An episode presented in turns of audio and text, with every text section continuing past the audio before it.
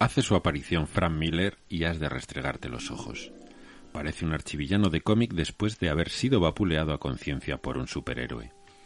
Es sabido que Miller, leyenda viva en el mundo de las viñetas, el hombre que devolvió toda su dignidad y su oscuridad a Batman, ha arrostrado una seria enfermedad de la que no habla, pero nada te prepara para encontrártelo cara a cara. Camina con dificultad, con el cuerpo torcido y su figura toda y su rostro muestran una devastación que parece incompatible con su edad. Se parece extraordinariamente a Freddy Krueger, semejanza a la que contribuye el sombrero de ala ancha con que se toca y que le confiere un aire además de viejo profeta enajenado.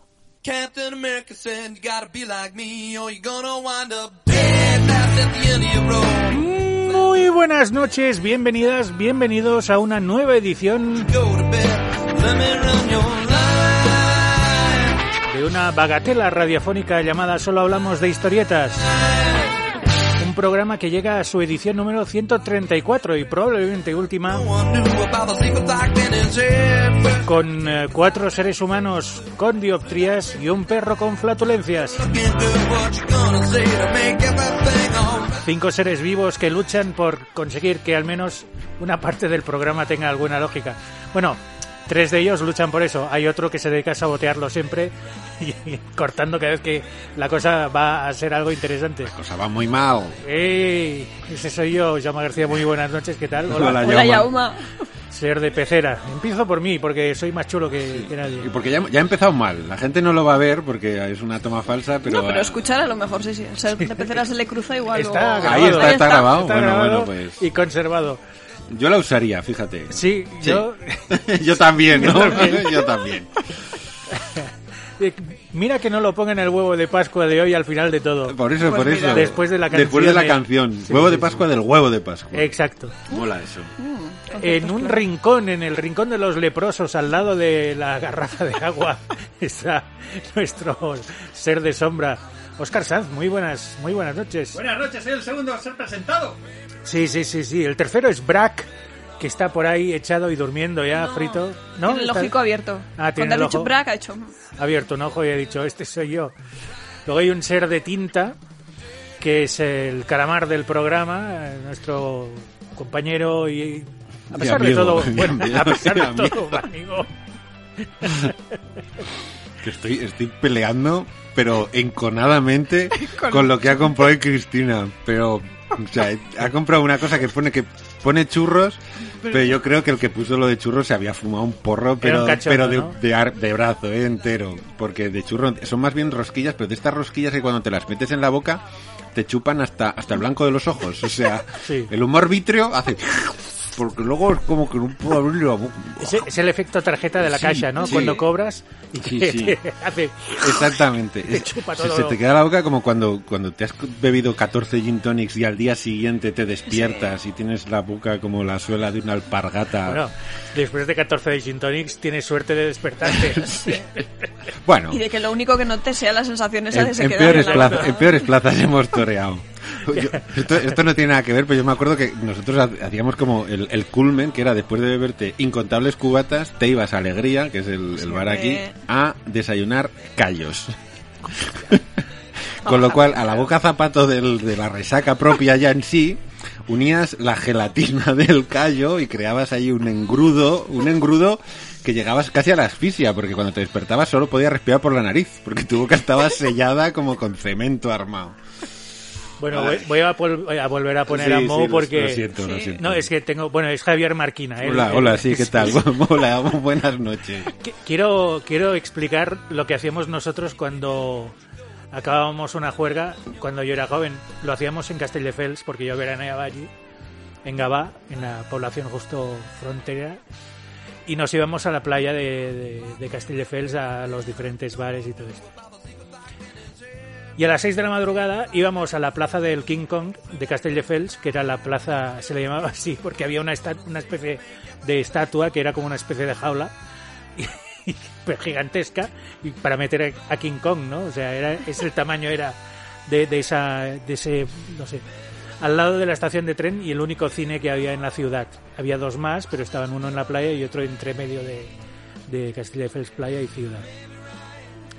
Y ahí había un bar que abría a las 6 de la mañana. y nos comíamos un bocadillo de salchicha del país.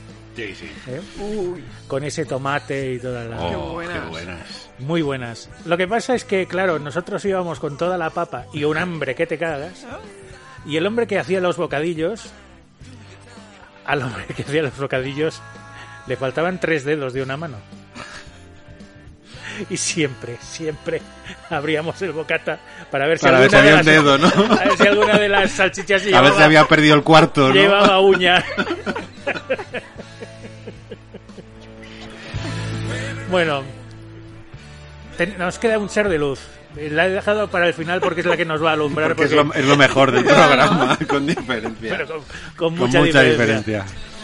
Ella se llama a sí misma Cristicienta, pero es Cristina Hombrados, el faro que ilumina nuestras vidas. no te creas. Nuestro ser de luz, ¿qué tal? ¿Cómo Eh, estás? buenas noches, Buenas noches. García y resto de seres. No, en realidad, hoy más que el ser de luz, eh, el, el faro que os ilumina he sido la responsable de que estos mal llamados churros aparezcan en nuestra mesa. Porque me han engañado, son rosquillas pero con forma de churro gordo. Es que no sé, no sé a quién se le ocurrió lo de churro. Es, es, es rosquilla total. Es un trampantojo. Es un o sea, trampantojo, sí, a mí sí. me- A mí, me, a mí me gusta, no sé. No, a mí Sí, las rosquillas también. me gustan mucho, pero claro, esperas meterte un churro esponjoso y demás y hace tu boca.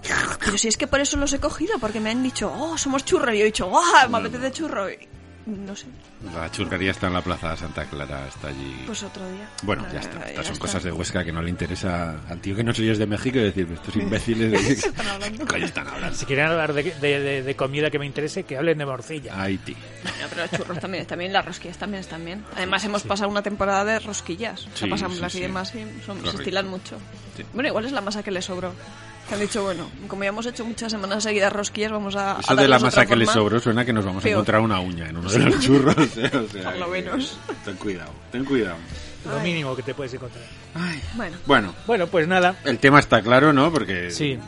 Sí, Pues la lo semana dijimos pasada la fue semana Frank pasada. Miller, primera que no, bueno, sí fue la Bueno, semana pasada porque la, la has colgado hace poco, sí. la gente debe estar súper desconcertada. Pues sí, yo creo que la gente nos pregunta, pero, pero ¿qué pasa que no colgáis programa? Bueno, sí que colgamos. Lo que Sí. pasa es que, bueno, se cuelgan. Jaume es punto. un espíritu libre y hace lo que quiere. No, cuando es quiere. que me fui... Te fuiste a Barcelona, a ¿eh? Barcelona y, y- y a mitad de camino dije, hostia. Cuyons. El programa, Que- tú. Es que ya había traspasado la frontera, entonces ya Jaume ya cambia de Ya cambiaba, ya está. exactamente. ¡Hostia, nen! Está- Estaba en Almacelles y dijo, No, no, un día, Billón Almacelles. billón Almacelles. sí, sí. sí. Bueno, en el Macellés tienen l'accent así como me Sí, que- con la E, con la E de Lleide. Con la E de Lleide. De Lleide, exactamente. Pues eso, que se acordó Jaume Sí. que no, que no había colgado y pues bueno, lo colgó. Y puso el Sí, Frank Miller Part 1 y vamos a hacer el Frank Miller Part 2, que, que este lo grabamos... eh, Sí, lo grabamos hace 15 días, yo casi ni me acuerdo de lo que dijimos, No. porque... Sí, hemos tenido que pensar en qué punto nos quedamos, de hecho, o sea que... Pero bueno, es Me, fácil. me tengo que poner los programas, lo que pasa es que ahora me los pongo por la noche. Oye, Mira. me duermo de bien con los podcasts. Somos aburridos. No, no con nosotros, No, no, me no. pongo otro, me pongo otro, uno que se llama La Voz de Horus, que encima me gusta Ah, mucho, está muy bien, que pero- está muy bien. Joder, Te muy a arrulla. gusto. Me arrulla, pero mucho, ¿eh? Lo que pasa es que entre, entre parte y parte a veces ponen música y ponen así como música de Warhammer 40.000, es, en un- es solo hay guerra, entonces música como muy, muy marcial, muy... Y me pego unos sustos porque llevo una hora soplando y de repente hago, hostia, ¿qué, qué ha- ¿Qué ha pasado? qué ha pasado? Pero me gusta el podcast, ¿eh? Me mola porque además el Warhammer a mí me mola mucho. Pero, oh, duermo de a gusto. Me Yo- lo pongo Pues y hago... está bien, dormir bien está bien. Yo me pongo la radio Mm, y la escucho a través del móvil, mm. porque me, no, eh, no es una radio que se escuche en Huesca, la tengo que oír a través de internet. Entonces, Como yo. Sí. Yo también, la radio que escucho habitualmente sueca. O sea, la tengo en el ordenador. Sí, música sueca. Hostia, Cristi. Bueno, cada uno... Ay, que no estamos en el huevo de Pascua, ¿verdad? ¡Frank Miller!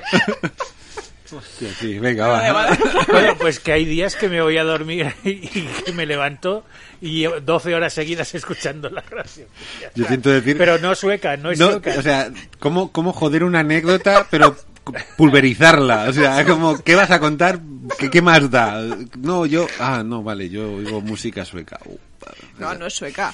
Son bandas... Es, es rock. Ya, ya, ya. es que la emisora es sueca. Ya, ya, ya, ya. Pensaba que iba a decir son bandas militares. No, hombre, Sí, no. música militar sueca. Sí, militar sueca, lo que faltaba. Y es que te he visto escuchando polcas, que es lo peor de todo. ¡Bienvenidas a Viva la Polka! Ay. Este programa sueca de Viva la Polka, destinado, dedicado a Cristi Sienta. La niña del Perón. Eh, sí. Bueno, va, Fran Miller, Fran Miller, Fran va, Miller, sí. que nos queda... Es que si no vamos a hacer tres programas a este ritmo, ¿eh? que ya, lo, ya lo estoy viendo. Nos quedamos además en los 80 y nos quedamos, creo que no hablamos de Batman año 1. No, sé si hablamos, si hablamos, pues os jodéis porque vamos a volver a hablar de Batman año 1, es lo que hay, Ah, amigos. Escuchad los programas más Ah, espaciados. Exactamente. Ah, o, o escucharlos nosotros, no para saber de lo que hablamos, más bien. Pero bueno, bueno, Batman año 1. Explicadnos, cuando nos enviáis un mensaje, explicadnos de qué hemos hablado. Sí, bueno, que, sí que recuerdo que lo nombramos porque hablamos de que lo había metido en la serie regular de Batman, que salen los números 404-407, que son... 4, 5, 6, son cuatro números, simplemente. Sí, te he contado con los dedos. Porque- No se ha notado, ¿eh? No se ha notado. No. Sí. No tan visto. Y lo hace en 1987. Nos acordamos, 1986, Regreso al Caballero Oscuro, Daredevil señor. Born Again, eh, bueno, Daredevil Love and War y ahora eh, Batman Año 1 y supone un poco casi casi el, el final de esta primera etapa en las en las majors que dicen los americanos en las grandes en Marvel y DC porque ya empieza a tener ya empieza a tener conflictos ya empieza a haber problemas ya a finales de los 80 aunque parece que todo se generó con Image y, y eh, os escucháis el programa de Image que también tenemos uno Eso es. pero en realidad aquí ya hubo gente como, como Howard Chaykin, como Alan Moore, como Mark Wolfman, que empezaron a quejarse un poquito del trato que se daba a los autores que publicaban en Marvel y DC con respecto a los derechos y que, bueno, que, que estaban vendiendo mucho y que ellos no veían ni, ni la décima parte de... bueno, la décima, ya les, pues Ojalá eso, no. ojalá. Eh, bueno, que... que, que una mierda, Sí, que encima muchos de los que también se quejaban eran que personajes que creaban para las Mm. series de superhéroes, luego ellos no veían nada, o sea, cuando se iban esos personajes pertenecían a la editorial y ellos no veían nada ni de merchandising ni de historias, nada, ellos se quedaban a cero. Y entonces eh, deciden irse a, a otra editorial, bueno, deciden cambiar de aires, pero eh, Miller, después de hacer el Batman año 1, que, que pues es otra vez con, con David Mazzucchelli, que hacen, bueno, hacen estos dos cómics que son historia del, del TVO, que reimagina, que es una cosa que luego Miller hace varias veces, que es volver a contar el origen del superhéroe, ¿no? Batman año 1 es el cómo empezó Batman y la como las primeras aventuras de Batman, la primera vez que se pone el traje y un poco un poco su historia, aunque yo sigo insistiendo que Batman año 1 no es un cómic de Batman. No. Es un cómic de, es un cómic policíaco, es un cómic del, del comisario Gordon, es. que no era comisario cuando, cuando empieza Batman, pero sobre todo es un cómic de, de Gordon, no es un cómic en el que el, el que lo cuenta todo básicamente es Gordon y su experiencia cuando llega a Gotham y se encuentra con pues con este personaje. Además es tremendo, ¿no? Porque demostraba a, a todos los que habían seguido esa, esa planificación lineal de tener al superhéroe como eje que puedes desviar ¿no? ese centro de atención, puedes in- introducir otro punto de vista y te quedan historias igual de atractivas o incluso más, ¿no? Mm. Sí. Y puedes meter muchísimos más factores. Sí, además Es muy shakespeariano, ¿eh? porque, por ejemplo, no sé si... eh, em, ¿Habéis visto Otelo No. alguna vez? Sí. ¿O, o leído? visto más que leído. Otelo no es el protagonista, el protagonista es Yago. Mm. Quiero decir que Otelo y Desdémona son personajes un punto por debajo de Yago. Sí, que, que- Y sin embargo, la obra se titula no Otelo, secundarios, pero es la historia Sí. de estos personajes a través de los ojos de- del protagonista. Exacto. Y me parece un punto de vista, bueno, es que Shakespeare ya lo escribió todo, Mm. pero que me parece un punto de vista muy interesante este de que el, el protagonista no sea el que en teoría tenga que ser el, Pues el, el personaje más. En este caso, sí que es cierto que Batman tiene mucho peso, evidentemente, porque estás contando su origen, pero el protagonista real y la historia que de verdad sigues es la del comisario Gordon, que vive esos momentos de, de inicio de, de, Batman. Y además, Miller ya aquí en Batman Año 1, que ya lo había hecho, pero aquí hace, hace serie negra pura y además usando recursos de serie negra como es la voz en off, ¿no? La, la voz del detective típica que se veía en las películas, ¿no? De estas voces de eh, 8 de la mañana, me despierto y pues usa mucho la voz en off, sobre todo de Gordon contando Además, eh, ya lo dijimos en el último programa, pero es como Miller como iluminado, ¿no? Es como tocado por la varita porque luego hay en Sin City, por ejemplo, hay veces que lo de la voz off lo repite y, y, Y no chirri- chirría un poquito más. Pero es que en Batman Año 1 los, los cuadros de diálogo son tan buenos y funcionan tan bien que es una auténtica maravilla. Entonces es, él ya lo dice, ¿no? La otra vez ya lo dijimos, que él se había dado cuenta que lo que quería hacer era cómics de superhéroes, pero con mucha carga de serie negra, ¿no? Él quería hacer cómics policíacos, cómics urbanos, pero con, con superhéroes como algo casi circunstancial. Una nueva visión del género. Bueno, coger el género y reinventarlo y darle un. Bueno, pues eso, coger otros toquecillos de otras cosas y. Darle bueno, un toque, hacer sí. Y la verdad es que con, con Batman año 1 pues llega otra otra cima, ¿no? De, del superhéroe porque bueno, hay mucha gente que hay mucha gente que, que como que discute, ¿no? Que no sabe cuál es su cómic favorito de Miller, que unos ponen El regreso del caballero oscuro, otros ponen Batman año 1, unos ponen Daredevil Born Again y otros ponen ya bueno, de eso ya hablaremos luego, ¿vale? Eh, Además que cada uno de ellos es diferente. mm, sí. O sea, en su estilo, pero te aportan y, y ofrecen cosas muy, muy diferentes en cada uno de ellos. O sea que, Sí, bueno. sí, porque además eso es como eh, el regreso del caballero oscuro es la- el, el héroe crepuscular, el héroe ya en el final de su carrera, que ya está eh, casi acabado. Eh, Daredevil Born Again es muerte y resurrección del héroe y Batman Año 1 es el origen del héroe, ¿no? Es como son las Sí. podrían ser como las tres etapas desordenadas, pero que funcionan bastante bien. Hay un Frank Miller para cada uno de. Hay Sí. un Fran- Frank Miller para cada estación, sí, exactamente. Para niños yo creo que todavía no. No, todavía no ha tocado. Yo creo es que lo único no- que le falta, hacer no un sé. TV infantil. No sé cómo se le Así lo puedo traer bien a gusto. Sí, así puedes hablar de él con... Yo, eh, yo no sé, una presentación de un cómic infantil con Frank Miller daría miedo. No, no. Con Frank Miller tal y como está. No nada, pero no hay que mm, quedarse en el estereotipo. No, no seas tú No como seas ese como el periodista, periodista del que hemos favor. leído al principio. Ah, Que mandan a Para dices quedarte con la apariencia física. Lo mato, vamos. Hombre, Te dejan entrevistar a Frank Miller y lo comparas con Freddy Krueger. es para darle de leche. Para darle. Para darle. Como Hay- esos otros que se fijan en el aspecto físico de las chicas, ¿no? Sí, pues pues igual. parecido. Lo mismo. Exacto. bueno, que- En eso soy especialista, Tú sí. que siempre me han mirado por el aspecto físico. Pues por eso me Pues voy. eso. está feo. No, lo No bonito mola. está en el interior. Always. Mensaje Disney. Always. Y de Jack el Destripador. También, también, también, es verdad. sí.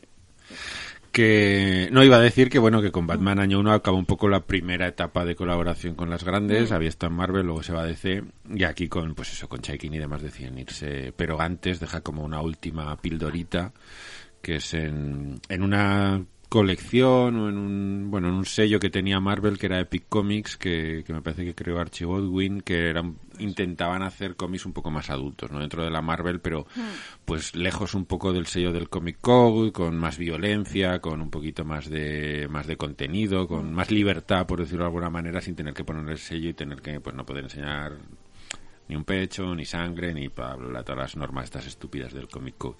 Y entonces eh, Miller hace el Electra Lives Again para todos aquellos que le podían decir alguna vez tú no sabes dibujar. Pues mira. Dijo, pues toma, esto es para vosotros. ¿Vale? Y hace un TVO en colaboración con Lynn Barley en el que lo gráfico tiene un peso específico brutal y el color ya empieza a ser también definitivo. Yo creo que este es el lo que luego será el DK2 tiene como su origen para mí en este Electra Lives Again en el que el color es parte fundamental, es protagonista de- del TVO, ¿no? Y hacen un TVO muy bonito, hacen un TVO más enfocado a lo narrativo y a lo visual, con hay una viñeta que es, que es gloriosa, que es Matt Murro bajando por las escaleras de su apartamento, que es que es increíble y demuestran un poco pues eso el es que Frank Miller es que Frank Miller fíjate es que no no se, no se le ha currado mucho Frank Miller es que el, el Ronin lo hizo a medio gas Y este, pues, toma mm, os voy a dejar esto que no lo voy a volver a hacer nunca más pero que sepáis que, que no lo hago porque no me sale de, Exactamente, no porque no sepa. de allí de allí mismo de los dos ¿eh? juntos los dos pues de allí no me sale y la verdad es que es un cómic que está muy bien no es un cómic además en el que hay que pensar que él uno de los conflictos que siempre ha tenido con Marvel o que tuvo cuando cuando esta, esta época era por Electra por lo que os decía antes no Electra es un personaje que crea él para serie de Daredevil y que de alguna manera él lo que quiere es como matarla y, y como contar todo lo que se puede contar de Electra y decir hasta aquí hemos llegado, ¿no? Pues os dejo el... Y no, no quiero que nadie toque más, os dejo Electra asesina, os dejo... Pero aquí acaba y Electra es mía y no quiero que nadie la toque, cosa que Marvel luego se pasó por el forro de los huevos, como no puede ser de otra manera. No era el tío Ben. Y el propio Miller volvió a Marvel a contar cosas con Electra, o sea que tampoco aquí las cosas cuando cuando llegan los billets y el cheque, pues los principios se tambalean, podríamos decir. Pero sí que en esa época sí que lo dejó bastante claro, ¿no? Y luego se cabreó bastante cuando resucitaron a Electra y la volvieron a usar y guionistas que no eran él la, la trataron. Eso le fastidió, le fastidió bastante, ¿vale? Pero bueno, deja esto en Epic y se va a, se va a Dark Horse. Y yo creo que su primera, si no me falla la cronología, lo primero que hace en Dark Horse es eh, una serie breve de tres tomitos con un dibujante que se llama Geoff Darrow, una serie que se llama Hardboiled, que, que es la leche. A mí Hardboiled es un cómic que me flipó muchísimo, sobre todo y ante todo por, por Geoff Darrow que Darrow me parece que es el yo lo llamo el donde está Wally del cómic porque sus cómics son para perder horas y horas mirando sus dibujos. Es un tío que mete como dos mil detallitos, que todo, todo está lleno de, de, de- de composiciones, de detalles, de... Y entonces no tenían esas tablas que tienen ahora para ampliar, ampliar. No, no, ampliar, no, este era todo, lo- todo a, a mano, a mano. No sé el tamaño de papel que debía usar, porque de verdad que os digo que, que, que- que impresiona. Y luego es, es un cómic que es, para mí me parece muy interesante hasta en lo conceptual, porque a pesar de que es una historia súper tonta de ciencia ficción, de es un personaje yendo del punto A al punto B, porque es un señor que de repente descubre que es un robot y va en busca de... Sí, es un robot. Y va en busca de como de sus creadores, ¿no? Y es, es el, el transcurso ultra violento, porque es violencia exageradísima.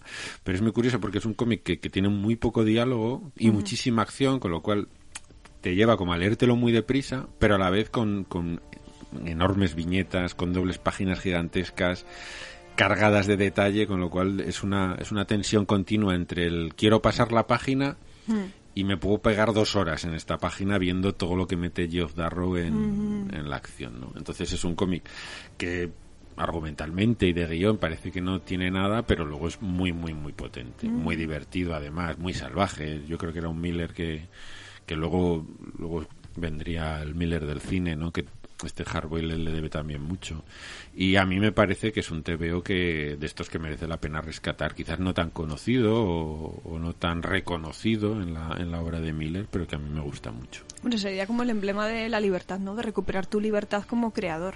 Es decir, te Sí. sales de los esquemas, por mucho que le dieran mangancha con los diferentes personajes por las que pasó pues, por DC Marvel, el hecho de, de que tú seas libre para poder hacer lo que te dé la gana sin que te pongan así mucha cortapisa, yo creo que, oye, esas cosas se notan, ¿no? Sí, está. porque además es, es un, es un TVO ultra violento, porque Geoff Darrow además es un autor que le gusta mucho tratar la, la violencia de una manera muy extrema. Es un cómic muy, muy, muy violento en el que muere muchísima gente, porque es, eso es el transcurso de este robot que va cruzando la ciudad y reventando todo lo que se encuentra a su paso. Entonces es, es muerte y destrucción. Luego es como un futuro un poco distópico, un poco así un cyberpunk muy sucio, muy, muy divertido. Y, y ya os digo que es un TVO que, que visualmente merece muchísimo la pena y que se ha reeditado, con lo cual no es, no es difícil de conseguir, pues se reeditó. Norma creo que No lo reeditó no hace mucho no, el, el Hardboiled.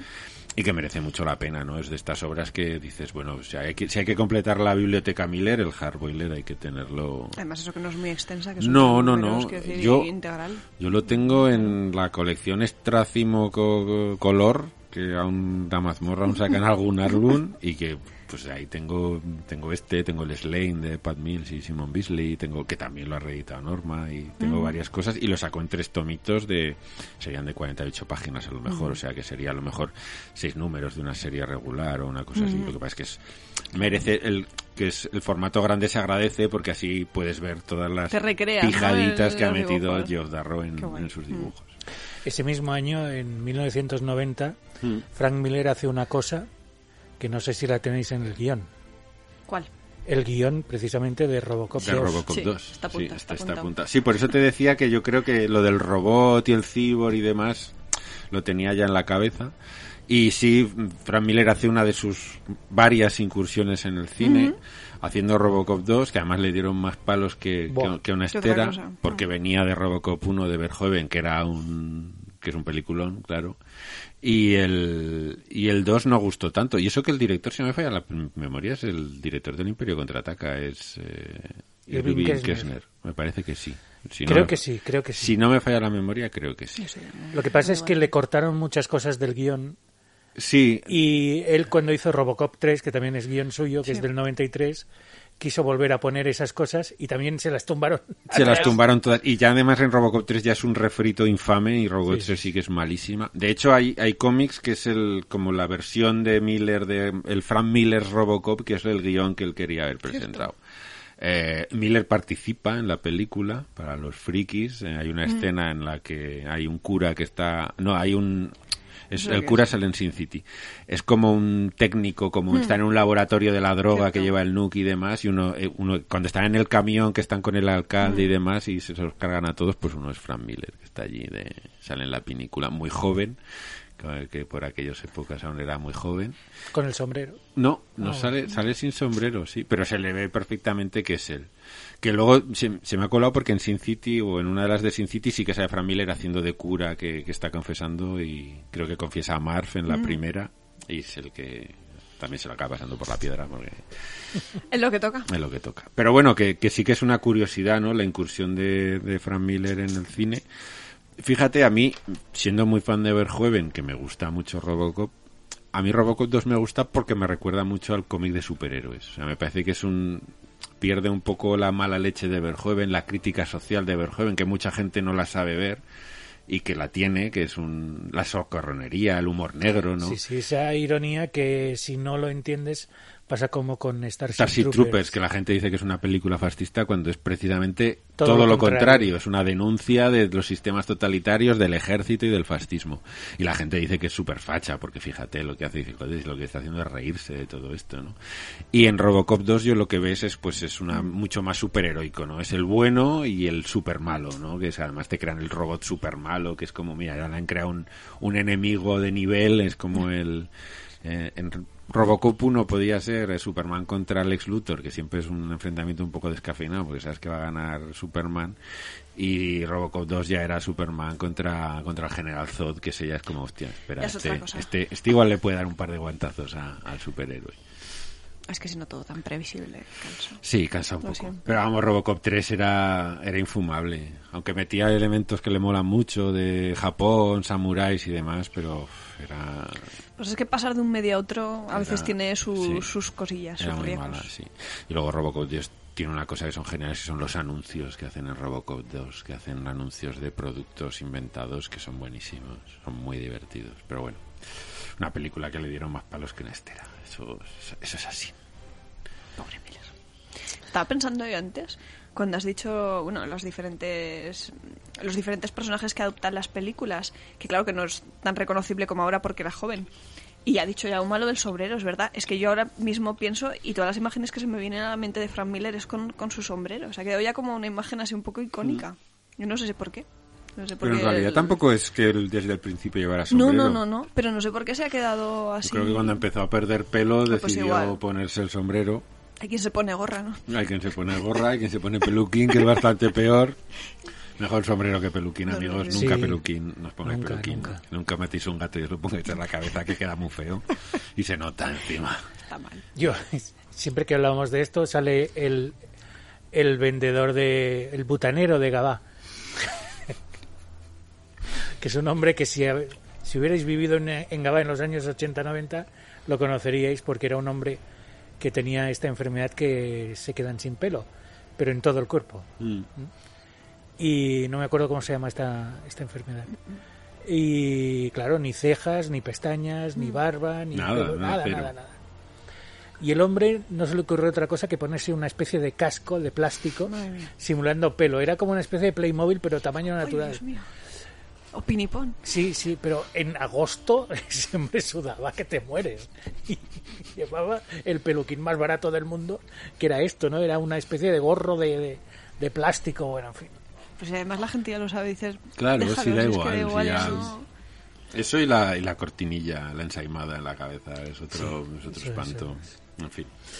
¿Habéis dicho ¿Ensaimada? ensaimada? ¿Habéis Cortinilla. di- ¿Habéis dicho cortinilla? Hemos dicho gato, hemos dicho casco, hemos dicho butanero, Click de Playmobil. Bien, pues todas estas palabras tienen algo en común.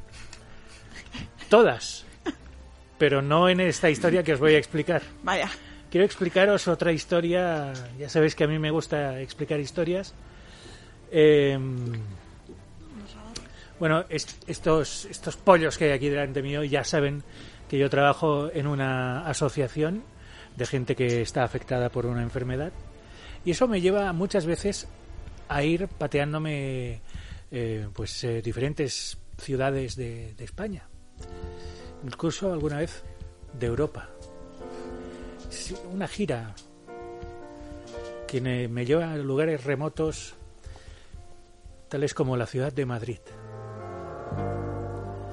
Allí fui a parar el año pasado, mucho antes, no el año pasado, no, el anterior, antes de la pandemia. Todo el mundo sin mascarilla, gente abrazándose, besándose, tocándose. Qué barbaridad, ya no nos acordamos de esa época.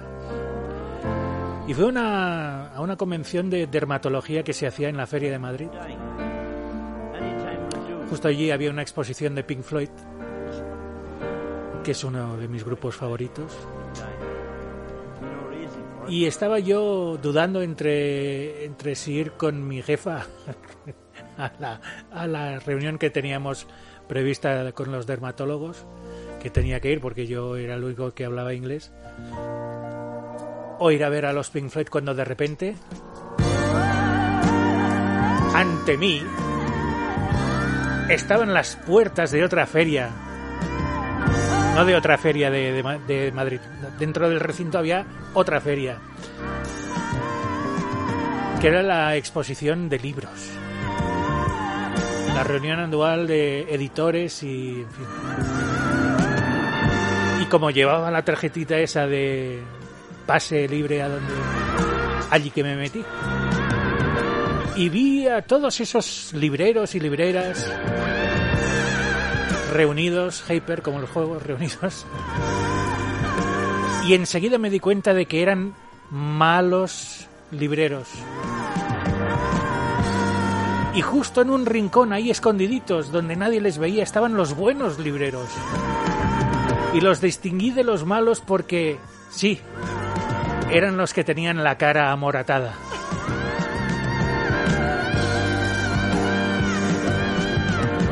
Así que me dirigí hacia ellos, que se sorprendieron al verme y dijeron, ¡El loco de GP Ediciones! Bueno, no os podéis ni imaginar lo que corrían esos cabrones. Madre mía, dejaron como un reguero en plan dibujo animado. Yo como no soy de correr, a no ser que sea detrás de una pelirroja o delante de la policía, me quedé ahí, desolado, diciendo, ¿y ahora quién me va a vender mi GP Ediciones? Y miré desesperadamente a mi alrededor y vi que todos los libreros malos no tenían ningún ejemplar de GP Ediciones, porque eran libreros malos, chungos, nefastos. No se puede vivir sin GP Ediciones en tu vida. Tampoco fallar, pero esa es otra historia. Así es que en un despiste agarré a uno de esos buenos libreros magullados que se había confiado mucho y después de agitarlo un par de veces le dije, quiero mi, quiero mi dosis. Quiero mi dosis ya. Y dijo, ten, esto es para ti. Oh, Dios. Qué olor. Qué buen olor esas páginas de tinta. Ese ojear. Un ejemplar editado por GP Ediciones. Esa trilogía anarquista. Esa historia de 25 años de una recopa. Esos superhéroes chungos que se divierten, bueno, en fin. Esas historias de Saputo. ¿Cuántas horas me he pasado en el subsuelo o con la sombra o con el último aragonés vivo? Muchas, muchas horas. En fin, me dio un pequeño paquete y le dije gracias y me fui. Pero si no tenéis suerte de encontrar a alguien así, pues eh, podéis ir a gpediciones.com y lo compráis directamente allí y os llegará a casa. Pero vamos, Tremendamente. Hostia, Sí, sí, no. Hostia, me, ha, sa- me ha salido hasta el hostia de dentro. Es que me ha saltado un anuncio. Joder. Es que además Sí, me he quedado hipnotizado. Me- me- he pensado en los años que hacías radio por la noche porque te, re- te has puesto en Sí, plan sí, Gemma sí. Nierga en la, ahí hablando sensu- sensualmente. Sensualmente. Sensualmente. Yo he follado mucho gracias a esta voz. Sí, sí, me lo creo. Además, tus, tus libreros son Porque como, es que como cuando- el martini de, de James Bond. ¿no? Sí, sí, sí. Sí. Sí. Mezclado pero no agitado, al revés. Al Agitado, revés, agitado, pero, no, mezclado. mezclado. Exacto. ¿Ves? Cuando se mezclan con los otros es fácil distinguir a un Claro. buen librero de un mal Sí, librero. sí, sí. Si no tiene la cara amoratada es mal librero. Y un latigazo cervical, mal Mal librero. librero, mal. Si no están ahí abu- abuñagats, Aboñigados. sí. ¿No tienen el récord de bajar la persiana cuando te ven llegar? bueno, es que yo uf, me, me- me deslizo entre las sombras Se mimetiza. con el, con el paisaje. Ay. Ya está, Ya, ¿no? ya está. Ah, vale, vale. Vale. No, no, es que iba a decir, bueno, van a ser tres al final, porque... Después, sí, sí, porque, bah, a ver, ya, ya la, la verdad es que luego la producción de Miller se puede ir haciendo como recorriendo más deprisa. Así que es cierto que en Dark Horse hace el, el- con Dave Gibbons, el dibujante de Watchmen, hace el Give Me Liberty, que crea un personaje que es Martha Washington, que luego hace, hace dos sagas más. Una es Martha Washington Goes to War, va a la guerra, y, y otra más, que no sé si en el espacio, no, no recuerdo ahora. Pero bueno, es un más, es un cómic que se reconoce, pero yo creo que es, es un cómic menor, ¿no? Que está un poquito por debajo. Llegan los llegan los guiones de Robocop, que también se han adaptado a, se han adaptado al cómic, además con, con dibujos de Walter Simonson en algunos de los casos y y, y hay una, creo que hay una adaptación que hace Steven Grant con dibujos de Juan José Rip, que es un dibujante español también de Robocop, que también está, está chula. Y, y le llega en 91, llega como otro hito de su carrera. Llega otro trabajo que marca, marca un cambio sobre todo, un cambio de estilo, un cambio de, un cambio de lo que estaba haciendo Miller hasta aquel entonces, que era muy, sobre todo había estado haciendo muchos guiones para otros dibujantes y en 1991 publica en Grappa, serializado por Dark Horse, también una serie que se ha convertido en otro de los estandartes de, de Frank Miller, ¿no? que es el Sin City.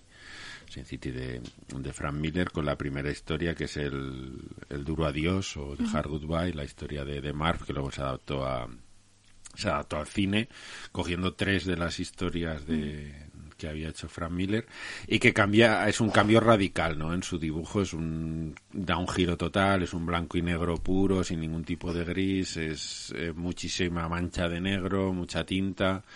Eh, mucha gente le, le criticó o habló de él que, que había bebido mucho de, del Alax Sinner de Muñoz y Sampaio no en estos negros tan tan puros en estos blancos y negros tan tan concentrados. Pero la verdad es que cuando salió Sin City nos voló la cabeza a muchos, nos supuso un, supuso un cambio muy grande. Frank Miller haciendo serie negra, serie negra pura. Aún así, si tú te fijas, también metiendo mucho superhéroe, porque los personajes son, son, son proteicos, no hacen cosas totalmente imposibles para un ser humano normal, no se comportan, pues hacen cosas que no, que nadie haría y, reciben balazos y tajos y hacen de todo y parece que no, que no les cuesta nada. Y pues eso marcó un poco el, nuevo rumbo, ¿no? Una serie que luego ha tenido muchas, muchas sagas, eh, Ese cobarde bastardo, bueno, o sea, eh, muchas, muchas historias y que es lo que le volvió a llevar al cine, ¿no? Cuando Robert Rodríguez decide adaptarlo y de hecho Miller se mete en Sin City 2, se mete hasta en la dirección que luego desembocará en la adaptación del Spirit de Bill Eisner que hace de director, guionista y que Pues bueno, pasa con más pena que bueno, zapatero a tus zapatos, podemos dejarlo en zapa- zapatero a tus zapatos, ¿vale? Bueno, Tiene- chico le quería hacer un homenaje a su grandísimo amigo. Sí, sí, además yo, le veo más el problema que es que como, como que copia todo lo que había hecho Robert Rodríguez en Sin City, usa el mismo estilo de, de, de cine, el mismo... No. Y, y sí que es cierto que es muy, muy... Una película muy comiquera en el sentido de que es muy excesiva, muy... Pero bueno, zapatero a tus, a tus zapatos. Yo lo dejo allí. No, me- Sin City... Y si, de Sin City, si he de ser sincero, a mí la historia que más me gusta es la primera. Es que la primera es la que te pega el bofetón porque Mm. no te lo esperas. Porque las demás, eh, siguiendo el mismo patrón, eh, gráficamente son parecidas y yo creo que bastante inferiores. Yo creo que sí. Porque lo que decías tú antes de abusar de los textos cuando hablabas de la- esa voz en off, ¿no? Los- las historias de género negro, eh, yo creo que cua- mm, cuanto más avanzan los- las otras historias, pues más se, más, ave- más aparecen, ¿no? Esos textos. Y eso también pues le resta un poco de, Fíjate. De agilidad a Yo la me, narración. ya me di cuenta de, de que me, me gustaban menos el día que los escuché en voz alta. El día que en Sin City, sobre Ah, todo en la segunda historia, no sé si es de Big Fat Kill, cuando oyes hablar al personaje es como...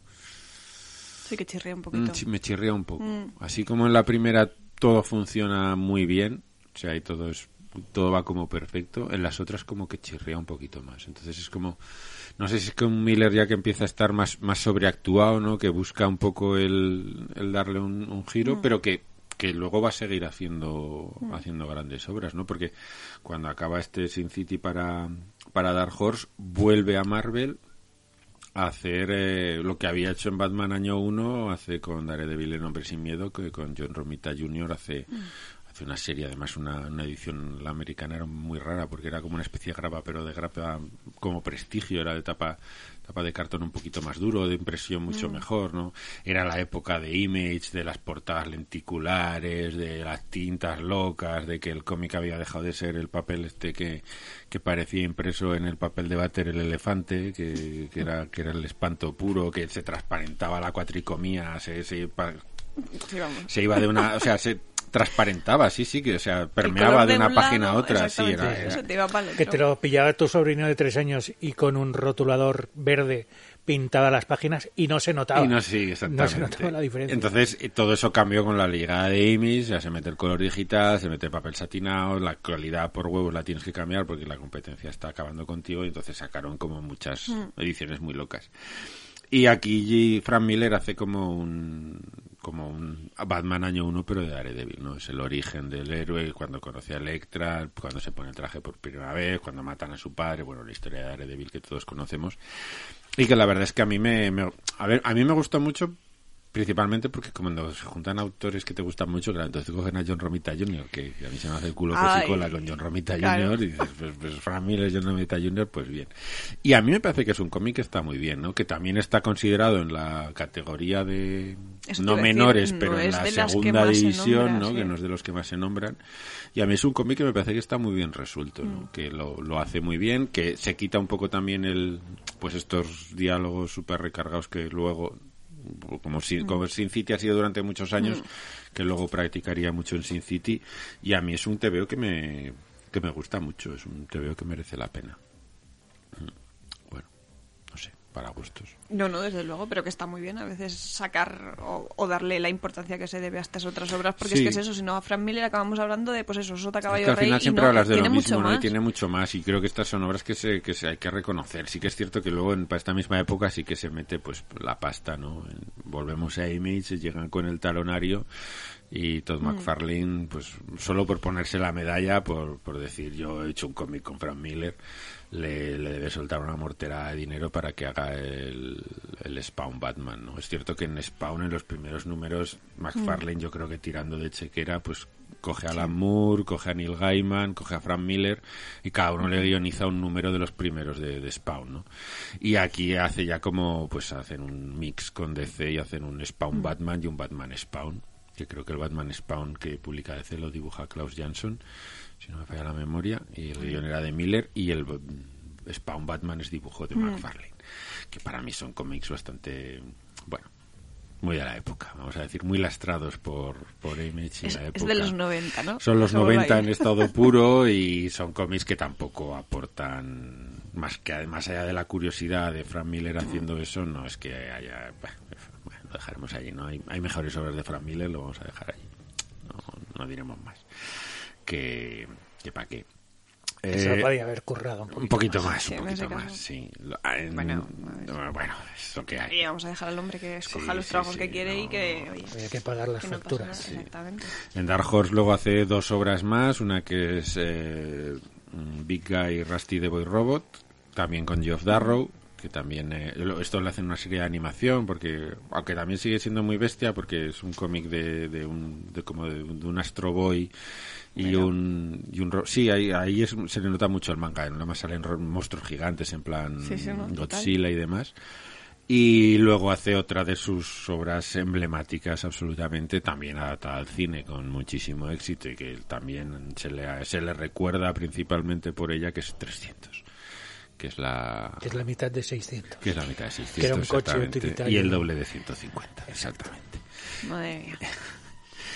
Eso bien las matemáticas. sí sí sí. No, no, tenemos ahí el punto bueno 300 que es, es otro otro giro yo creo que de estilo no otro cambio en el que Además aquí vuelve el Barley, ¿no? Porque Sí. creo que durante todos estos años, bueno, claro, evidentemente en Sin City no, no, entra, no, en Sin City no en- entra durante y, los 90 está y como más muchas cosas había estado dibujando con otros dibujantes, pues el color le podía venir impuesto, ¿no? Y entonces Mm. vuelve con Lynn Barley preparando lo que será el, el cómic de Lynn Barley, que luego hablaremos de él.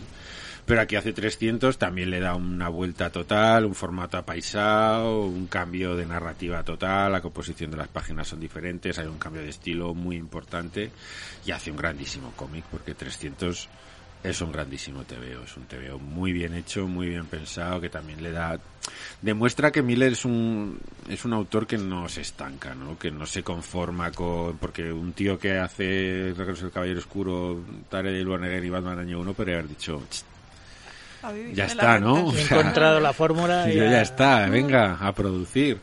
Y sí que es cierto que hace cosas más alimenticias, pero aquí en 300 en Sin City. Quiero decir que es un autor que, que busca que busca cambiar. Además, no lo hemos dicho antes, pero Sin City marca una revolución. Yo me acuerdo cómics de Image de Jim Lee intentando imitar a, al Sin City de Frank. Miller, ese, Es ese blanco no y negro puedes. puro, claro, era como les dio a todos una patada en la boca, nadie esperara, esperaba que Miller fuera a hacer eso. Muy influenciado, como decía, probablemente por Muñoz y Sampaio, pero bueno, también demuestra que es un tío muy inteligente, ¿no? Que sabe sabe ir mirar a los buenos y decir, coño, voy a coger lo bueno de este tío y lo voy a usar, ¿no? Pero tampoco copiarlo, porque Claro, lo hace suyo, o sea, había- mete sus propias influencias y lo saca. Efectivamente, lo había hecho ya con Lobo Solitario y su cachorro, lo hace con Alex Sinner y durante toda su, su época siempre ha intentado estar un tío que, que le interesa el cómic, ¿no? Y que, que sabe que el cómic es un medio y lo sabe exprimir hasta el extremo. Y, y creo que 300 además lo ejemplifica. Cuando salió 300 ese formato apaisado, todo el mundo decíamos, la madre que lo parió, Las a ver cómo coño guardo yo esta hora. Y ahora cuántos cómics apaisados hay. Pff, pues un huevo. Además eso, que que coge otro tipo de historia en la que no nos tenía acostumbrados, ¿no? Porque tira de Sí, trama histórica, o sea, de- totalmente, de claro, reales, sí, y sí. dices, ostras, que también con gracias sus con a sus él- licencias más o menos, pero pero, bueno, bueno, no deja de narrar el- la batalla de las Termópilas, ¿no? Y gracias a él, mucha gente las conoce. Gracias a, tanto al TVO como a la adaptación cinematográfica.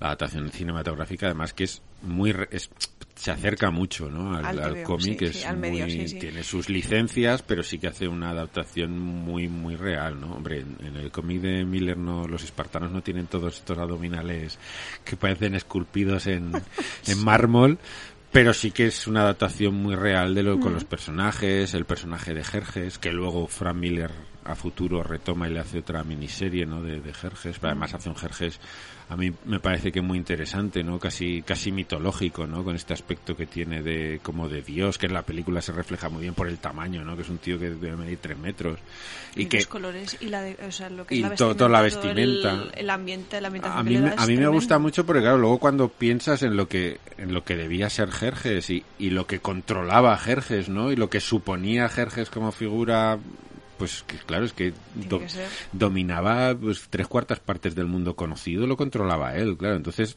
realmente Bueno, del que conocía él. Sí, pues bueno digo del conocido. Sí, sí. claro. De China se conocían también y era más grande. ya ya pero quiero decir en aquella época no boicotees Jaume coño. Es que nosotros nos hemos callado con tu historia. De- Claro, de estamos- Pink Floyd y, y tú aquí echándonos el pero sí que me parece que es una metáfora que está muy bien llevada no de esta figura pues eso casi mitológica y Mm. de, de, de- de todo lo que luego fueron las guerras las, las médicas las púnicas ya, de eso ya me pierdo No me acuerdo de esas. Pero para- sí, no, no, que está muy bien. Es que es eso, es una forma... Además, fíjate, no hace mucho escuché a alguien que decía... eh, En la película dice que... eh, Porque no recuerdo, me parece que estaban hablando de adaptaciones de, o de, de hechos históricos llevados al cine.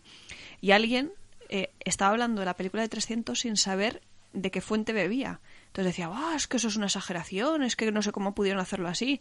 Y diciendo, hombre, pues si sabes de dónde viene, entiendes por qué está hecho así, porque coge esas, esos elementos, ¿no? Y por qué los transforma. Pero me parece muy curioso. Digo, fíjate, lo, lo que tiene no saber. Y luego que Miller al final la, la cabra siempre tira al monte, ¿no? Aunque siempre ha intentado hacer historias más pegadas a la, a la tierra, ¿no? Y que sus superhéroes sean muy urbanos y muy... Pero en realidad luego lo ves y, y todos sus personajes tienen algo de superheroico, ¿no? Sí. Eh, Leónidas es, es como, como un ser que es casi, casi, casi invencible. Jerjes hace, tiene este rollo que, que la verdad es que invita. Pero yo os digo que frente a todo esto también es otro salto, ¿no? Incluso los personajes deformes Sí, y maltratados por, sí. la, por la propia sociedad, ¿no? También los va metiendo así. Y, y también creo que es como un principio del cambio de estilo que luego ya desarrollará en su siguiente obra, ¿no? Aquí es como una evolución más en el dibujo de Frank Cierto. Miller, menos preocupado por lo, por la belleza, podríamos decir, o por lo estético puro de voy a hacer un dibujo como en el Electra eh, Lives Again, y más, más interesado en, en la narración, en los mecanismos, en, en el pop incluso, porque el siguiente cómic importante, que es el, un cómic odiado, muy odiado por la gente, y que probablemente cuando lo entiendes se convierte en uno de tus cómics preferidos de Frank Miller, es el, el DK2, ¿no? el, re- el, eh, Dark Knight Strikes Again que cuando salió la gente empezó a, a escupir y a vomitar en él porque todo el mundo esperaba que hiciera una continuación directa y lineal del Regreso del Caballero Oscuro. Y ahí es donde Frank Miller demuestra que tiene los huevos como el caballero del espartero y dice, pues todo esto que esperáis de mí, Se os vais a cagar. que os vais a cagar. efectivamente. Sí, sí, sí, es que es así. Y hace un TVO, un TVO con mucho más componente superheroico que el primero, mucho más pasado de vueltas, mucho más pop. Mm. Yo creo que, fíjate, ese es el adjetivo que mejor lo define. En, en el color es como un cómic muy pop, es como La un cuadro de. Liechtenstein, es como un episodio del Batman de Adam West, es un, es un Batman ya muy pasado de rosca, además te hace un repaso por, por toda la panoplia de superhéroes de DC, usa Flash, usa Atom, vuelve a meter a Superman, que en el primera parte era todo como mucho más terrenal, mucho más sucio, mucho más la vejez, y aquí Batman vuelve a ser un héroe, pues eso, mucho más, más divertido, y yo creo que sí, es una buena palabra por el color, ¿no? De Lynn Barley, porque Lynn Barley lo entiende perfectamente y da como una clase magistral para lo que ten- la que lo iba a ser el color durante los bueno hasta hoy mismo. Quiero decir hace un bueno pues estos son los medios que tenemos ahora y así es como los vamos a usar no estamos hablando ya del 2001 del 2001 2002 Ya es no otra, que ya es sí. ya hemos cambiado de siglo. Yo creo que no que a veces que muchas cosas creemos que se hacen al azar pero no se hacen al azar Ahí, ahí yo creo que Miller también es consciente de que eso, de que hemos cambiado de, signo- de siglo, hay que cambiar de paradigma, hay que cambiar la manera de entender cómo hacemos los cómics y no podemos hacer los mismos cómics que hacíamos en el 80. Bueno, es lo que decías hace un rato, ¿no? No te quedas inmóvil, no te quedas en esa en eso que hacías, sino que vas siempre probando y buscando, ¿no? Dar con, con otra tecla, evolucionando siempre. Mm. Y, y para mí es su última gran obra. El, el DK2 es como su, su último gran cómic porque después eh, vienen cómics vienen cómics pues diferentes, muchos incomprendidos como el Holy Terror, que es una historia que estaba pensada para Batman, pero que no se la dejaron hacer porque tenía un componente político, incluso podría ser hasta incluso racista, ¿no? Se le acusó de que era como muy muy right-winged, que dicen los, los americanos. Miller, además, que se había caracterizado por unas posiciones de más cercanas a la izquierda, ¿no? Por la lucha de derechos, por la independencia y demás, y aquí se le va un poco. Pero luego cuando el Holy Terror lo miras de una manera, puedo decir, más desapasionada, sigue manteniendo cosas muy interesantes a nivel gráfico, pero muy, muy interesantes. ¿eh? Lo- otra vez el tratamiento blanco y negro, cómo hace todo, hay cosas que están que son muy muy interesantes. Y bueno eh, hace el guion del Batman y Robin con Jim Lee que también fue un cómic que choca mucho porque es, creo que es como el, el pop llevado a la enésima potencia y que, que- es bastante confuso que te deja un poco culitorcido. Se mete ya a hacerlo de Spirit y yo creo que aquí ya empieza a entrar el cáncer en, en juego y, y le aparta de, del mundo de la creación durante bastante tiempo, ¿no? Yo recuerdo además la primera vez que lo vi ya con afectado por el cáncer que yo pensé que se estaba, vamos, que se moría directamente. Yo cuando vi la primera foto dije, se está muriendo, porque estaba, la verdad Sí, que sí, estaba muy muy, demacrado, estaba Mm. Estaba arrasado, se notaba encima que le, le debían haber metido un, un chute de quimio, pero, pero hardcore a lo bestia.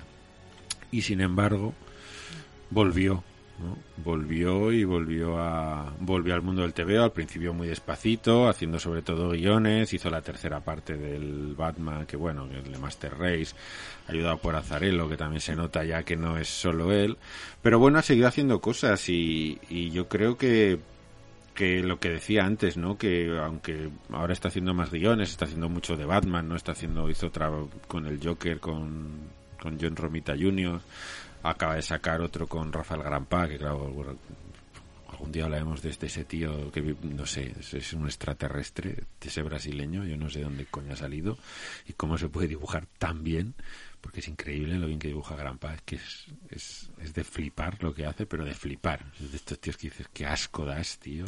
Encima eres guapo. O esa para la gen- colección, lo esa tiene gente todo, debería ¿no? estar prohibida en el mundo, coño. Sí.